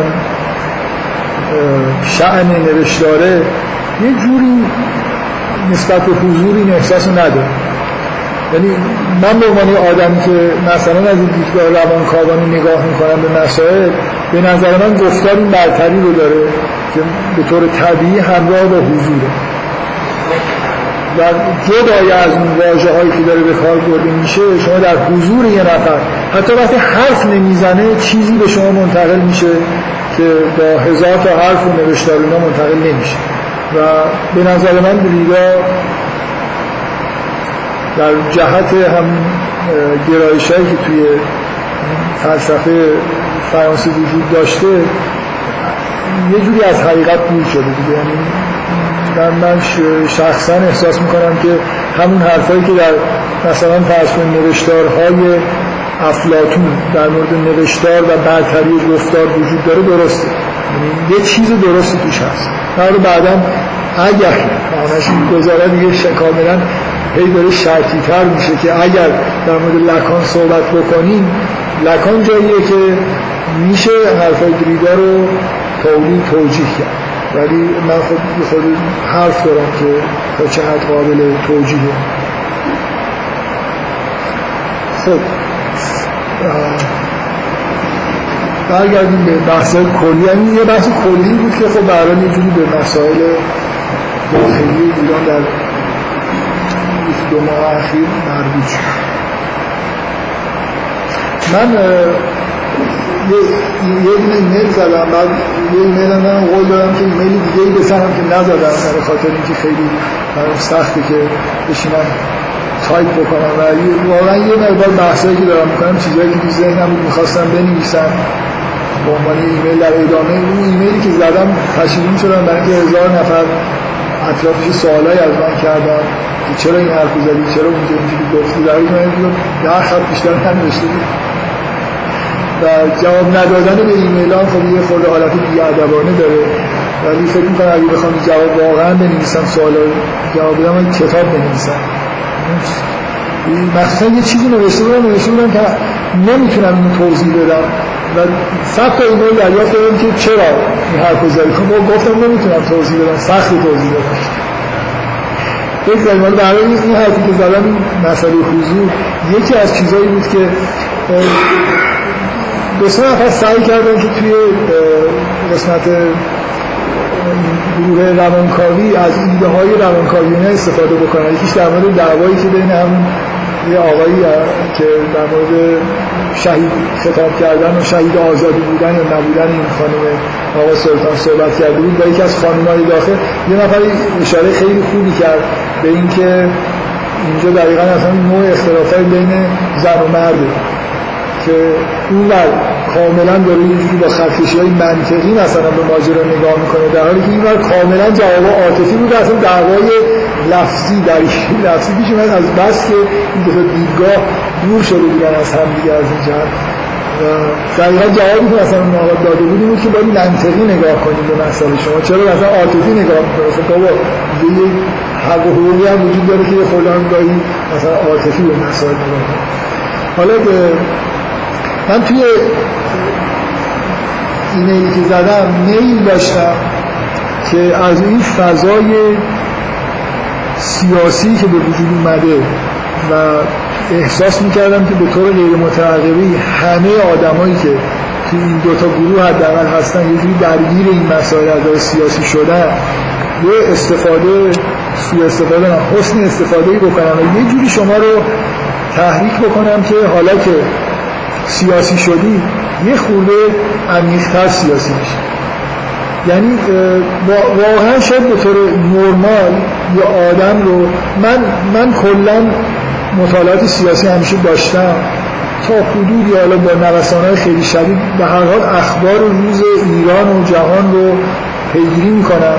و عادت از دوازده سیزده سالی از زمان انقلاب با خودم دارم. یعنی یه جوری اصلا برای ما برای آدمی که هر نسل منه یه چیز بدیهیه که باید مثلا اخبار گوش بده باید مسائل سیاسی خودش فکر بکنه. و فکر می‌کنم برای همه آدم ها خب به طور تر یه عده از دانشجوهای همسن شما یه خود کوچیکتر در دوره دوم خرداد اینجوری شدن. یعنی یه دفعه موجی از اقبال به سیاست به وجود اومد. من توی این یکی دو ماه اخیر برخوردهایی که با دانشجوها داشتم برخورده خیلی بامزه بوده از این جهت که چقدر چیز نمی‌دونم چقدر چیز از تاریخ مثلا انقلاب نمی‌دونم آدما رو نمی‌شناسن. این که این حرف می‌زنی کیه؟ مثل یه جریان خیلی خیلی مهمی که پیش اومده رو هیچ وقت نرفتن مطالعه بکنم ببینن که اصلا این, این جریان از کجا شروع شده. یعنی من احساسم اینه که یه فضایی به وجود اومده. هر اتفاقی که حالا توی هفته ها یا ماه های آینده بیفته خب حساسیت هایی که وجود داره اینه یه طرف. اینکه این اتفاق اتفاق خوبیه که به دلیل این اتفاقای حادی که توی یکی دو ماه افتاده شما یه مقدار به هر حال احساس کمبود اینفورمیشن نسبت مسائل سیاسی و مخصوصا احساس کمبود به اصطلاح بیس تحلیل سیاسی رو بکنید. یعنی واقعا من, من فکر می‌کنم یه کار خوب اینه که شما برای اینکه متوجه بشید چقدر تو جریان وقایع هستید گاهی وقتی حدس می‌زنید که داره ماجرا به این سمت میره یا داره به اون سمت میره اینو یه جای یادداشت کنید. هر هفته یه بار برید چک بکنید ببینید چقدر اشتباه کرد یعنی اینکه می‌خواد ببینید که چقدر تو جریان مسائل سیاسی روز هستید.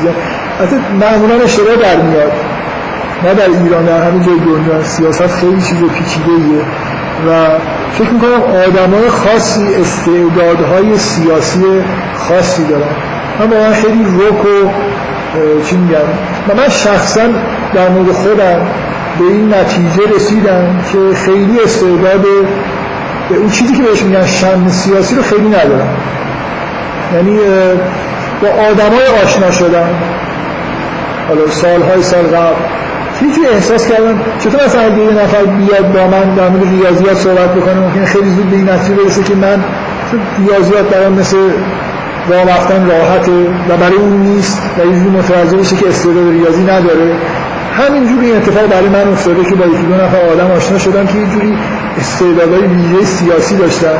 و طبعا برای من این احساس به وجود اومده که خیلی شاید با مطالعه کردن و وقت گذاشتن. البته این آدمایی که من میگم آدمای سیاسی بودن که روزی سه چهار ساعت هم وقت میذاشتن من نه میل دارم که همچین وقتی بذارم و نه احساسم اینه که اگه بذارم یه جوری به نتایج مشابه اونم می‌رسن می‌تونم برسن فکر, فکر می‌کنم سیاست هم برای خودش یه جور استعداد ویژه می‌خواد.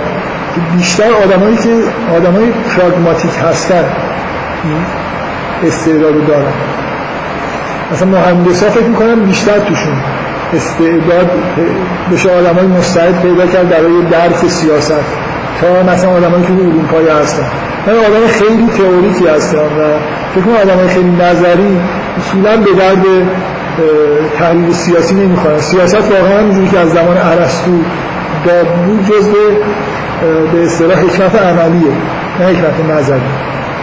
یعنی یه جور باید و, و فکر می‌کنم کار وقتگیری هم هست. معمولا از اظهار نظرهای دو چیز خیلی مهم وجود داره. اکثریت آدما حالا نمی‌خوام بگم شما کلا حتی توی جراید و مجلات و حتی آدمایی که معروفن به اینکه تحلیلگر سیاسی هستن. اکثرشون من حالا تحلیل یکی دو ماه خیلی چیز خوندم. نه مبناهای روشن تئوریک دارن. مثلا سیا... مثلا فرض کنید ما یه جور تئوری مارکسیستی داریم برای نقد تحلیل سیاسی. تکلیف آدمی که توی مثلا پارادایم مارکسیستی رو روشنه. چون می‌خواد ماجرای سیاسی رو تحلیل بکنید و دنبال ریشه های اقتصادیش بگردید اگه در ایران سال 57 انقلاب شد شما باید بگردید دنبال یه تغییر اساسی تو زیربناهای اقتصادی ایران که باعث انقلاب شد. اگه مثلا همین تحلیل ناشیانه که یارو میگه که آقای احمدی نژاد نماینده طبقه کارگر ایرانه نه طبقه کارگر نه کشاورز آخه وقتی کشاورز در روستاها مثلا ممکنه شما بگید که کارگر من نمی‌دونم چه رفتی های احمد نژاد داره در من می‌خوام این یه جور مرد مارکسیستی طرف تکلیفش با خودش روشنه. وقتی می‌خواد بگه این آدم خوبه این آدم بعد از این باید حمایت بکنیم یا از اون یا چه جریانایی داره میگذره ذهنش فقط در واقع میره سمت این که زیربناها رو به اصطلاح خودشون نگاه کنن ببینن تحولات اقتصادی چی بوده طبقاتی که شکل گرفته چه طبقاتی هست و اینا چجوری دارن با هم تعامل می‌کنن؟ و هر جریانی که در بیرون بالای سیاست می‌بینی یه نماینده های یه سری از این جریان های اقتصادی جدیدی هستن که تو ایران صورت گرفته. مثلا مثلا آقای مهندس موسوی نماینده جریانیه که الان اسمش تو ایران می‌ذارن طبقه متوسط جدید خب شاید مثلا کتاب نوشته شده در مورد تحولات سیاسی اجتماعی دهه اخیر ایران و حرف از این است که طبقه تو دهه 60 حرف از این که طبقه متوسط در ایران از بین رفت. و اینو خیلی قبول داشتن که تو دهه 60 زمان جنگ اتفاقی که تو ایران افتاد این می‌تونه دیگه طبقه متوسط نداره طبقه ضعیف داریم و طبقه مثلا ثروتمند دلیلش هم. خب استدلال خوبی هم می گفتن که مثلا در زمان شاه کارمند با حقوق فلان میشه طبقه متوسط حساب بشه. طبقه متوسط یعنی آدمی که با پسنداز کردن پولش می‌تونه ماشین بخره می‌تونه خونه بخره. خب واقعا تو دهه 60 کار به جایی رسید که کارمند دیگه طبقه متوسط نبود. کاملا طبقه بود که اگه یه بار من یادم نیست مال چه سالیه یه بار یه چیزای احتکار شده کشف کرده بودن تو تهران. زمان جنگ مبارزه با فساد اقتصادی اصولا فساد اقتصادی در زمان جنگ از نوع احتکار بود نه از نوع خاری و انبارایی کشف می شد مثلا چیزایی پیدا کرد یه انباری کشف کرده بودن و طور معمول خب خیلی کار بالا نگرفت مثلا دادگاهی تشکیل بشه و خیلی حکم سنگینی صادر بشه. با اینکه اون زمان نسبت احتکار خیلی چیز بود خیلی سختگیری وجود داشت. ارزاق عمومی اون موقع توضیحش بین مردم که از مهمترین وظایف دولت بود و من تا یادم این احتکار مربوط به ارزاق عمومی اصلا این موضوع تعذیرات حکومتی از اونجا شروع شد که برای مثلا یک چیزی مثل احتکار چطور میشه مجازات کرد؟ شرعا طرف پول داده واسه چیزی خریده گذاشته تو انبار کی می‌خواد اینو مجازات بکنه؟ طبق کدوم حکم شرعی؟ دقت می‌کنید؟ و بعدا این جریان نظر فقهی اینجوری پیش رفت که میشه این تحت عنوان تعذیرات حکومتی. حکومت تشخیص میده که الان این کار مثلا جرمه و میشه مثلا فرض کن حاکم شهر تعذیر بکنه. اون موقع فضا هنوز خیلی مسائل فقهی و اینا توش پررنگتر بود نسبت الان تعجب نکنید که حرفایی که من دارم می‌زنم. بعد این اسمایی که میشنوید اسم خالی نیستن. یه مشکلاتی رو یه حل کردن. که مثلا بشه یه آدمی که محتکر اعضای عمومی رو مثلا احتکار کرده و به سیاست مثلا جنگی ایران داره لطمه می‌زنه و مجازات. من می‌خوام بگم که اینکه طبقه متوسط وجود نداره من یادم سری که از این احتکارا مثلا در اون زمان یه میلیارد جریمه بریده بودن نهایتش از طرف. و توی یکی از این برنامه های فکاهی رادیو طرف حسابات توی یکی از این روزنامه ها بخش فکاهیش من یادم نیست کجا طرف حساب کرده بود که یک کارمند چند سال باید هیچی نخوره. و فقط پولایی که می‌گیره ذخیره کنه مثلا 250 سال که بتونه پول جریمه این رو بده. این نمونه اون چیزیه که میگن که اون زمان چیزی تحت عنوان طبقه متوسط وجود نداشت. آدمای دارا و ندار وجود داشتن کارمندان هم. تحولات در هفتاد و هشتاد کار به جایی رسوند که چیزی تحت عنوان طبقه متوسط جدید به وجود اومد. الان ما توی کشور خودمون افرادی داریم که طبقه متوسط حساب میشه و یه تحلیل مثلا فرض کنید. مارکسیستی یا با مبانی مارکسیستی اینه که شما مثلا تحلیل می‌کنن. من بارها دیدم که این خیلی متداوله که این دولت فلانه و این آیه مثلا موسوی نماینده طبقه متوسط جدید. اقبالی که بهش شده برای خاطر این که مثلا آمال آرزوهای اونا رو داره یه جوری چیز می‌کنه به اصطلاح ارائه میده. من یه نکته من می‌خوام بگم اینه. یه نقطه ضعفی که اصولا وجود داره توی معروف این تحلیلگرای سیاسی که شهرت پیدا کردن تو این سالا من غالبا این تحلیل رو می‌خونم اصلا نمی‌فهمم اینا با چه مبنای این تحلیل رو دارن انجام میدن. یعنی به, به هیچ نهزت فکری وابسته نیستن. خب این شاید از یه جهت که آدم مستقلی هستن خوبه ولی معمولا نتایج خوب نداره. یعنی اینا تحلیلاشون خیلی همچین مثل چی بگم؟ مثل یه خورده از خبر فراتر رفتنه. یعنی اینجوری نیست که برگرده مثلا فرض کنید به یه چیز عمیقی در جامعه ایران اشاره بکنه. دو تا نکته وجود داره. من مجددا دارم سعی می‌کنم این حسن استفاده رو از شرایط فعلی بکنم که حالا این احساسات زودگذری که ایجاد شده اینا به کنار. ولی واقعا سعی بکنید که از این ماجرا استفاده بکنید. به جای صرفا خبر خوندن یه خود عادت بکنید تحلیل بخونید. یه خود عادت بکنید که بین برای مبانی مختلف تحلیل سیاسی که وجود داره و من امیدوارم یه خود در مورد مبانی روانکاوانه که چیزایی میشه از این طریق گفت. صحبت بکنم. من اصلا معتقد نیستم که یه جور مبانی خاصی وجود داره که همیشه خوب جواب میده. فکر می‌کنم مبانی مارکسیستی در مورد بعضی از تحولات اجتماعی خیلی خوب جواب میده. یعنی بعضی از تحولات اجتماعی و سیاسی واقعا مستقیما به بعضی از مسائلی که توی اقتصاد دارن می‌گذارن مربوط میشن و بعضی نمیشن. من فکر کنم انقلاب ایران نمونه انقلابیه که شما روانکاوانه اگه به ماجرا نگاه کنید نتیجه بهتری می‌گیرید تا مثلا به مبانی اقتصادیش نگاه کنید ملت های مختلف بر اساس فرهنگایی که دارن شدت و ضعف داره و انواع تحولاتی که اتفاق میفته بعضیا بیشتر در واقع به, مبا... به زیربنای اقتصادی مربوط میشن بعضیا نمیشن. فکر می‌کنم یه آدمی که به سیاست نگاه می‌کنه و دوست داره که تحلیلای سیاسی خوبی داشته باشه از ماجراها خوبی خود ذهن فلکسیبلی داشته باشه همیشه همیشه یه جور نگاه نکنه. مثلا آخرش به این نتیجه برسه خب حالا مثلا طبقات اجتماعی ایران رو بشماره بعد آقای احمد اینجا رو نگاه کنه پیش خودش بگه خب این نماینده سرمایه داره که نمی‌تونه باشه. طبقه متوسط جدیدم که میگن اینجوریه پس لابد این نماینده طبقه کارگر. یعنی به شما خودتون رو اصولا به یه همچین تحلیل عادت بدید بعد ممکنه نمی‌خوره مثلا این خیلی هم نماینده طبقه کارگر باشه. هیچ وقت کلمه کارگر هم بالا از آقای احمد اینجا کسی نشنیده. ولی در حال بهش گفت دیگه. باید این توی طبقه بگنجه و به نظر می‌رسه که این چهار تا طبقه که وجود داره این میگنجه مثلا چیز باشه. بگیم این نماینده طبقه کارگر. دو تا چیزی که می‌خوام بهتون پیشنهاد بکنم اینه که به جای خوندن اخبار روز.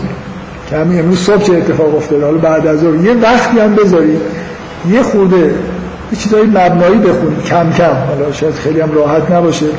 و مخصوصا یه خورده اینفورمیشن در مورد سوابق پیدا کنید سی چهل سال چی گذشته؟ شد کتاب های خوبی مثلا بتونید پیدا بکنید که بهتون اطلاعات خوبی در مورد اینکه چجوری کار. این شما نمی‌تونید این مقطع رو همین الان بشید نگاه کنید و بفهمید که چی داره میگذره.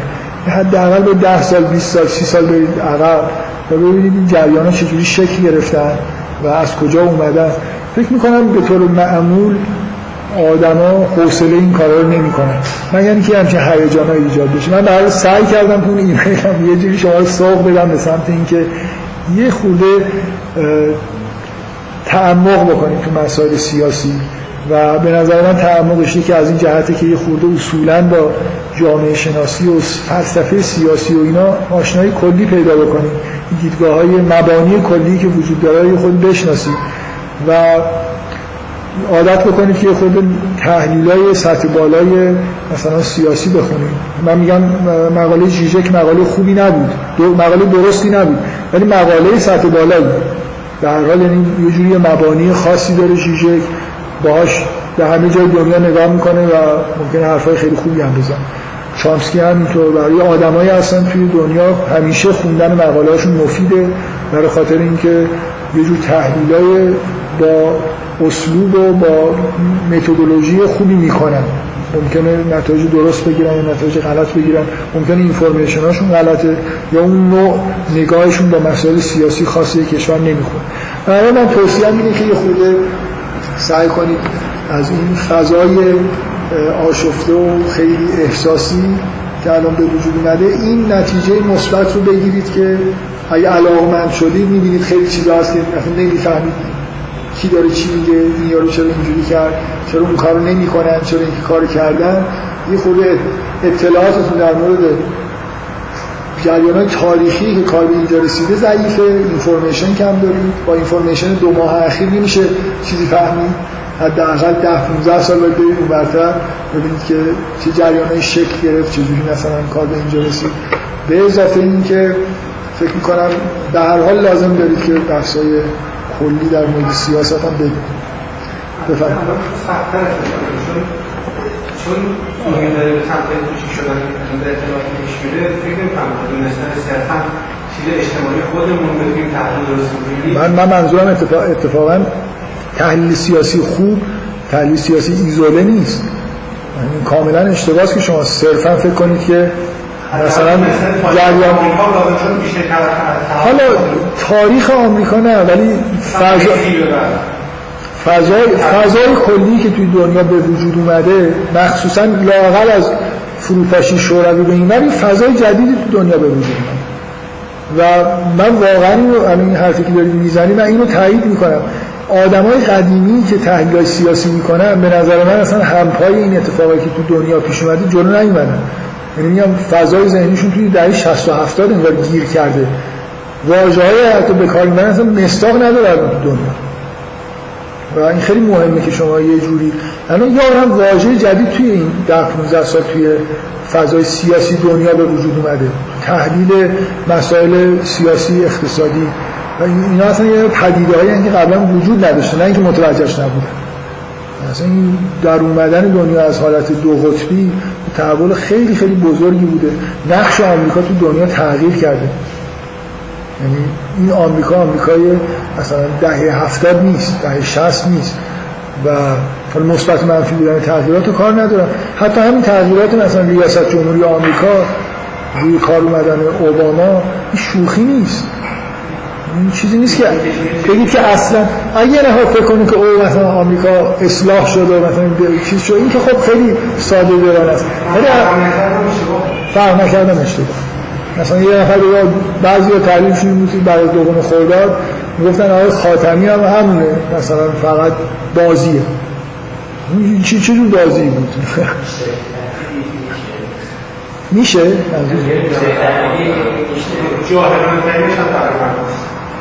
الان هنوز کسایی هستن که یعنی چی؟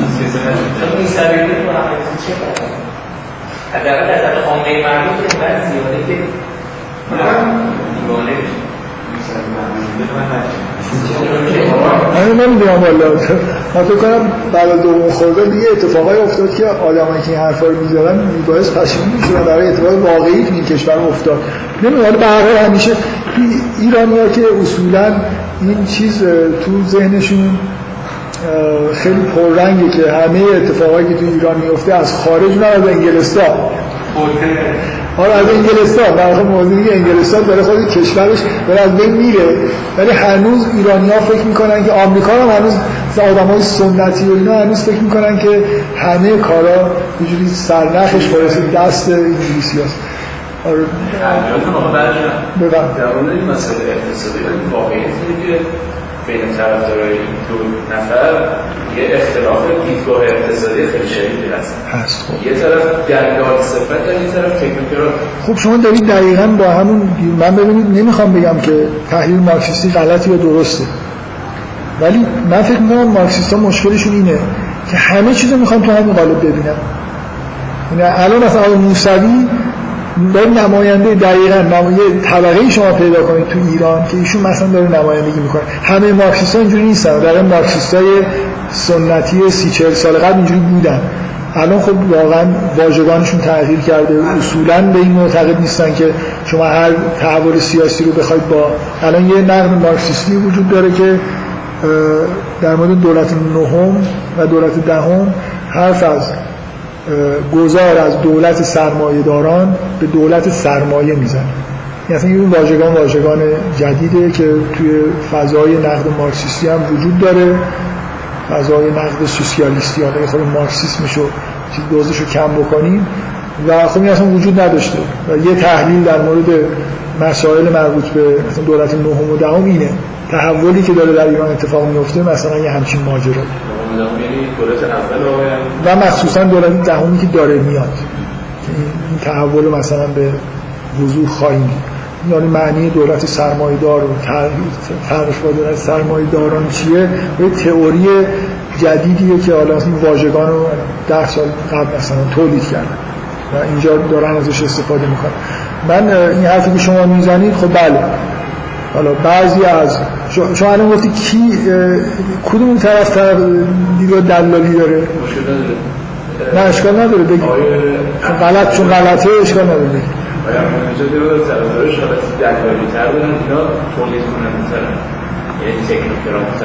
خب بذار بذار اینجوری بگید که بگید اونایی که به اصطلاح یکی از بخش های حامی دولت آقای احمدی نژاد اون بخش بوده. اینکه چقدر از آقای نژاد راضی بودن یا نه؟ اون بحث درست. ولی بله. یه کانتینر مثل دوازده چی بیاره بفروشه خب این از آقای احمدی نژاد ولی اونی که زندگیش اینه که تولیدی لباس تو کشور بزنه این از پسری این تا حدودی شک اولش کم یعنی شاید قبلا چیز کرد. من می‌خوام از این بحث سیاسی جدا بشم. یعنی اصلا حرفم اینه که از این چیزا جدا بشید برید ولی نمیشه. این جاذبه داره. همه این حرفا خوبه. من نمی‌خوام بگم این حرف درست و غلط می‌ذاری کنار. این یه جور نگاه جدیتر به مسائل سیاسیه اینکه این آدم خوبه اون آدم بده. این نمی‌دونم آدم پاکیه اون آدم آدم نمی‌دونم فلانیه. این این حرفا من, من نمی‌خوام بگم من نمی‌خوام بگم تو آدمای سیاسی آدم خوب و بد وجود نداره. ولی تحولات سیاسی اجتماعی عمیقی که اتفاق میفته اینا مثلا معمولا مبانی پیچیده تری دارن. یعنی به جای عمیقی در واقع مربوط میشن. عمیق ترین هاشو از یونگ باید بشنوید که اصلا نه به سرمایه رفت دارن. مثلا یونگ من می‌خواستم تو این جلسه بگم ولی جلسه آینده انشالله میگم. لطفا در جلسه آینده دیگه در مورد یونگ صحبت بکنم. من خودم شروع کردم در مورد مسائل روز. به هر حال صحبت هایی کردم نمی‌خوام بگم شما باعث بانیش بودید ولی باعث بانی تموم نشدن شما هستید در مورد یونگ مثلا یه تحلیلش در مورد آلمان و ظهور فاشیسم توی آلمان. اصلا شما چیزی تو مایه اقتصاد اینا توش نمی‌بینید. این زنده شدن یه تصویر یه موجود اسطوره‌ای مثلا فرهنگ آلمانه که بعد از هزار سال مثلا در قرن بیستم به دلایلی که شرایط آماده شده مثلا سر برآورده و پروژکت شده مثلا روی آدم مثل هیتلر و حالا در, در ناخودآگاه جمعی آلمان و اسطوره های آلمانی شخصیتی وجود داره که شما اگه اینو بشناسی نه. شخصیتی از مثلا در اسطوره های توتنی وجود داره که اگه اینو بشناسید این مو... یون میگه من ظهور این شخصیت اسطوری در رویاهای آلمانی ها اول دیتکت کردن آدم ها رویاهایی می‌بینن که همچین موجودی توشون هست این که شرایط اقتصادی مؤثر بوده شد. ولی از یونگ همه اینا بستر رو داره فراهم می‌کنه که اتفاق خیلی عمیق‌تر از این چیزا بیفته.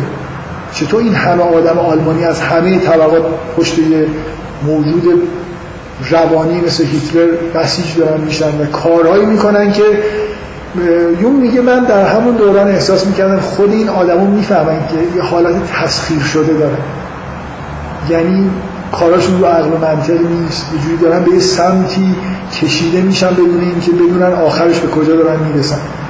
و می‌گفت که خود هیتلر نماد اصلا مجسم تسخیر شدگی بود. یعنی آدمی که تحت کنترل خودش نیست انگار تحت کنترل نیروهای ماورایی داره یه کارایی رو می‌کنه.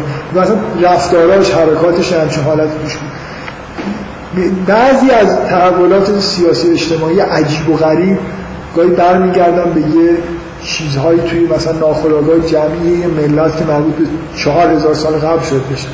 و به هر حال یه جوری ماها از دیدگاه یونگ یه مشترکاتی داریم. کافی بسترهای فراهم بشه که یه چیزایی این شکلی بتونه نمود پیدا بکنه. بعد دیوانگیایی ممکنه صورت بگیره هیچ کس نمی‌تونه بگه که ملت آلمان به دلایل اقتصادی جنگیده. دیوانوار بودن جنگ جهانی دوم فراتر از این میده که شما بگید که اینجا انگیزه های خداگاه یا نیمه خداگاه وجود داره یه جوری سود و منفعت و این حرفا می‌تونه موثر باشه. و بیشتر به نظر می‌رسه مثل یه انفجار یه پدیده روانی خیلی عجیب و غریبه که تحت کنترل کسی نیست. در من حرفم اینه که گرایش های مختلفی برای تحلیل سیاسی وجود داره که من می‌خوام سعی کنم که بگم که مثلا گرایش های یونگی اصولا چی هستن و این خودش چه حرفایی زده. این شما سوال.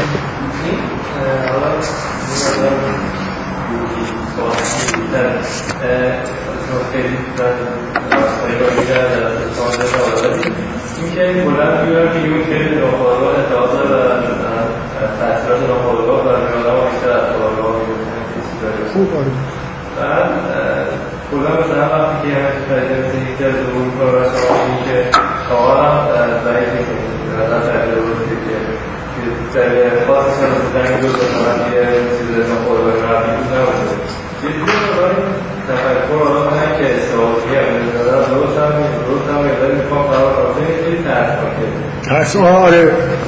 یونگ من یه بار اشاره کردم توی از کتاباش که خیلی دیگه در مورد ناخودآگاه و سلطه ناخودآگاه حرف می‌زنه می... سراحتا میگه که این حرفات ترسناکن. یعنی احساس این که یه چیزهای کنترل نشده تو وجود ما هست ترسناک. این همون حرفیه که فروید از روز اول موضوع ناخودآگاه مطرح کرد زد. گفت که شما در آینده در واقع اینو خواهید دید که فرهنگ بشری در مقابل روانکاوی مقاومت می‌کنه. برای خاطر اینکه خداگاهی ما نمی‌خواد بپذیره که چیزی خارج از حیطه اختیارش هست. ما جوری خداگاه ما به اصطلاح تمامیت خواهه که در سیاست ممکن صفت بدی باشه. در اینجا ما با این پدیده رو هستیم.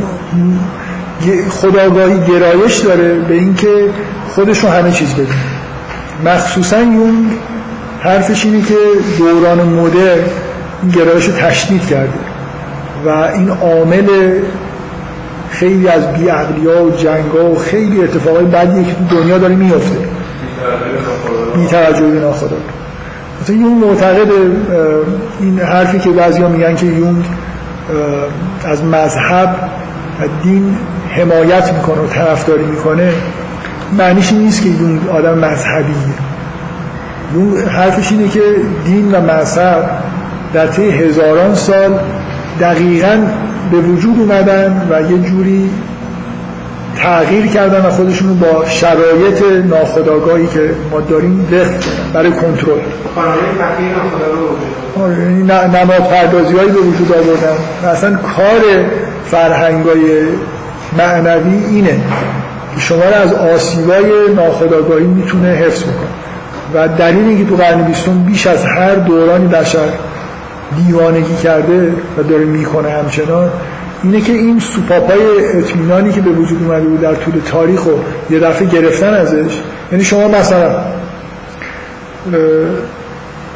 چیزی در درون انسان وجود داره که حالا مثلا هر اسم می‌خواد دوش بزن مذهب امکان اینو به شما میده که به اصطلاح حالا اون بخش اصلی روان ناخودآگاه خودتون خیشتن رو من با شما که دارم حرف می‌زنم سعی می‌کنم کمتر اصطلاح به کار ببرم.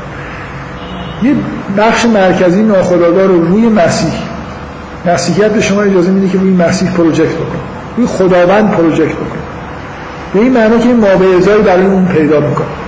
اصلا نظر اون مهم نیست که خدایی هست یا نیست یا مسیح واقعیت تاریخی بوده یا ما خودمون ساختیمش. مهم نیست. مهم اینه که شما یه چیزی در بیرون دارید وقتی عقاید دینی دارید که خیشتنتون رو باش می‌تونید متحد فرض بکنید پروژکت بکنید. بیایید دین رو بذارید کنار. این عمل پروژکت کردن انجام میشه. بعد شما این خیشتنتون رو ممکنه روی رهبر سیاسی پروژکت بکنید. یه جایی می‌کنید دیگه.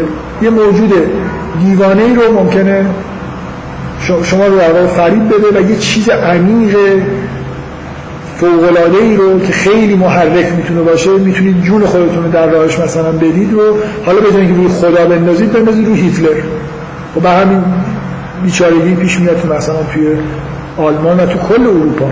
این تقریبا فضای سکولاری که توی اروپا به وجود اومد فضای لایک بگم بهتره به وجود اومد. یه جوری تحت فشار قرار گرفتن فرهنگ دینی و خارج شدن مردم از آداب و رسوم دینی حتی. ممکنه اعتقادات از بین نرفته باشه ولی شما اون آین ها رو اجرا نکنید آین ها همه از در یونگ چیزایی هستن که دارن به اصطلاح ماده ازا پیدا می‌کنن برای بعضی از نیازهای خیلی عمیقی که توی روان بشر هست.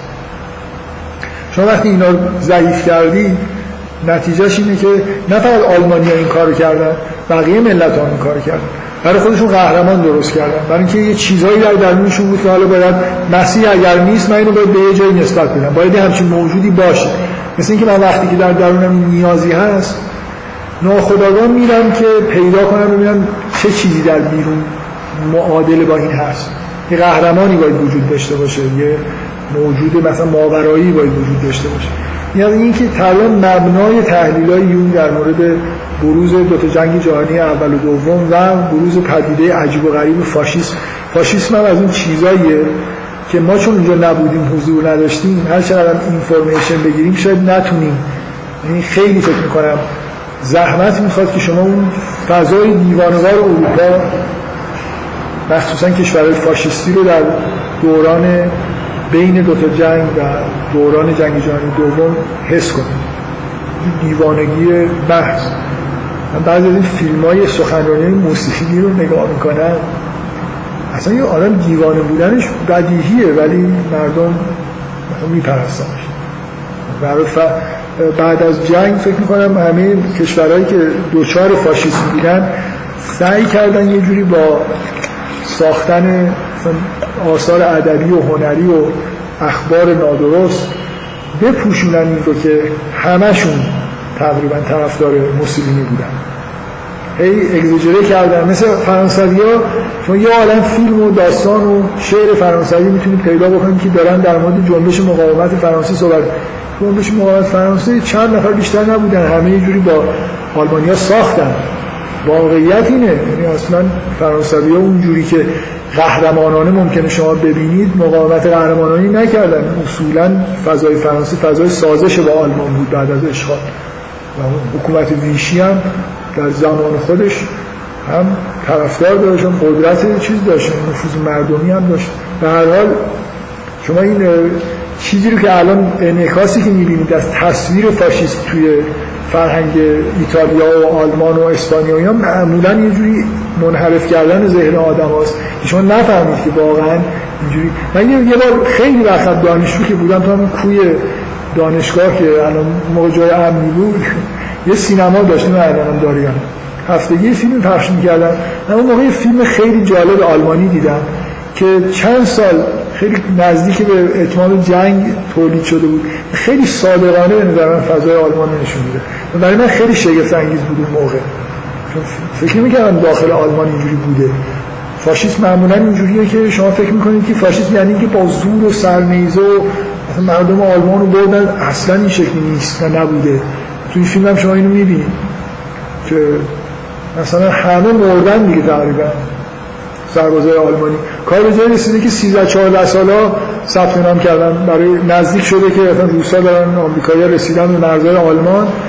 بچه‌های 13 14 ساله. و از اینکه در توی فیلم اینجوری وقتی یکی چیزش میاد نامه پذیرشش میاد که خودتو به یه جایی معرفی بکن. دوستاش دارن دق می‌کنن. از اینکه برای این برای ما نیومده. و این شور و التحابی که دارن که چرا مثلا آلمان ما رو نمیپذیره به عنوان سرباز؟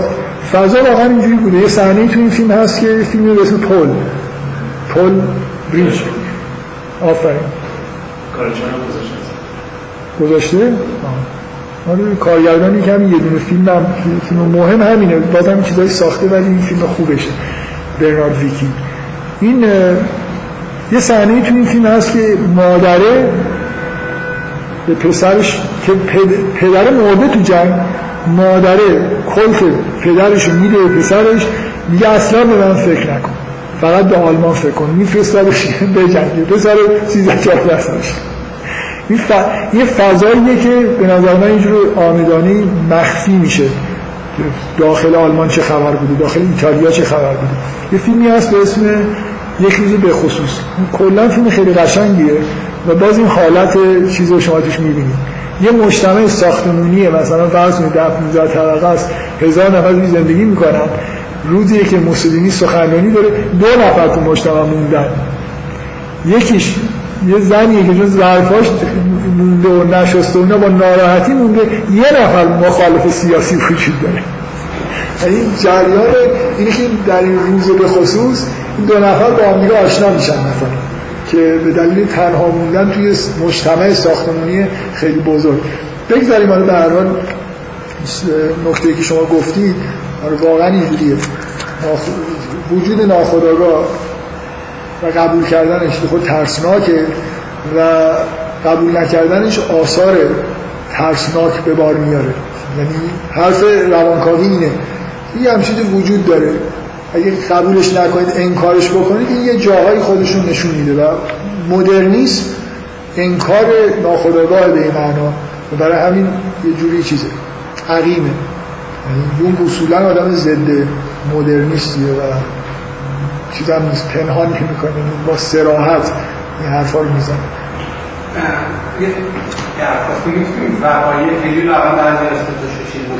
نه واقعا مثلا نه برای خاطر اینکه شروع التهاب وجود داره یعنی ممنوعیت های سیاسی و اینا وجود داره. در اینکه معمولا خیلی چیز ایجاد میشه. مسائل خطای زیادی ایجاد میشه. وقتی شما نزدیک یه ماجرا هست. من این کارا رو برای خودم می‌کنم. ولی حاضر نیستم یه جوری توی جمع بیام مثلا در مورد یه همچین چیزایی صحبت کنم. یه قسمتش داره من فکر می‌کنم واضحه. و عاملی قسمت اینه که خشن برخورد می‌کردن به مردم کاملا مشکل شدو داره. یعنی من در مورد مشکل شادو جلسه آینده و جلسه بعدتر صحبت می‌کنم. برای اینکه خب این جزء مهمترین ایده هایی که این تو تحلیل سیاسی داره. ولی اینکه اینجا حالا این اتفاق افتاده یعنی اون دیگه به عهده شاید شما اونجا بودید شادوها رو دیدید یکی ندیده نمی‌دونم خیلی برای من راحت نیست که بخوام مثلا همچین چیزی بگم. بگذاریم. امیدوارم از جلسه آینده من می‌خوام یه جوری اه، راه باز بکنم برای اینکه اتفاقا نظرم اینه که یه جوری بحثایی بکنم که حالت مبنایی داشته باشه. شما رو می‌خوام توصیه بندازم خودتون این خط که به جای خیلی فکر کردن اگه روزی 6 ساعت دارید تو اینترنت اخبار سیاسی می‌خونید یه ساعت هم حالا یه ساعتشو کم کنید برید یه مثلا یه ساعتشو چیز بخونید تاریخ بخونید اینفورمیشن هایی که قبلا بهتون نویسیده رو یه جوری در واقع کسب بکنید در مورد ایران و یه ساعتش هم حداقل بذارید. اصلا ببینید سیاست چیه. در مورد سیاست داریم صحبت می‌کنیم در مورد چی داریم صحبت می‌کنیم؟ در مورد برخوردهای شخصی چند نفر. من واقعا بیشترین چیزی که از مردم میشنوم اینی که مثلا یه اختلاف خانوادگیه. مثلا اینجا الان یه چیزی هست. اینا با هم دیگه مشکل دارن و اختلاف دارن و مثلا حالا دارن با هم دیگه میجنگن. جریان سیاسی اینجوری نیستن. حتی اگر اون آدمایی که بالا و پشت پرده هستن به شما بگن اینجوریه ولی اینجوری نیست. ممکنه خود اونجا یه احساسایی داشته باشن که الان این از این بعدش میاد و از این خوشش میاد و یه اختلافایی وجود داره. ولی تحولات مهم سیاسی اجتماعی برمیگرده به جای خیلی عمیق. توی فرهنگ توی اقتصاد توی زیربناهای زیربناهایی که جامعه براش بر اساس اون شکل گرفته. تغییراتی ایجاد میشه که بعدا حالا منجر میشه به یه سری درگیری‌های مثلا در لول‌های بالای سیاسی. در امیدوارم که اتفاقا من تعمد دارم که از موضوعات روز یه خورده فاصله بگیرم.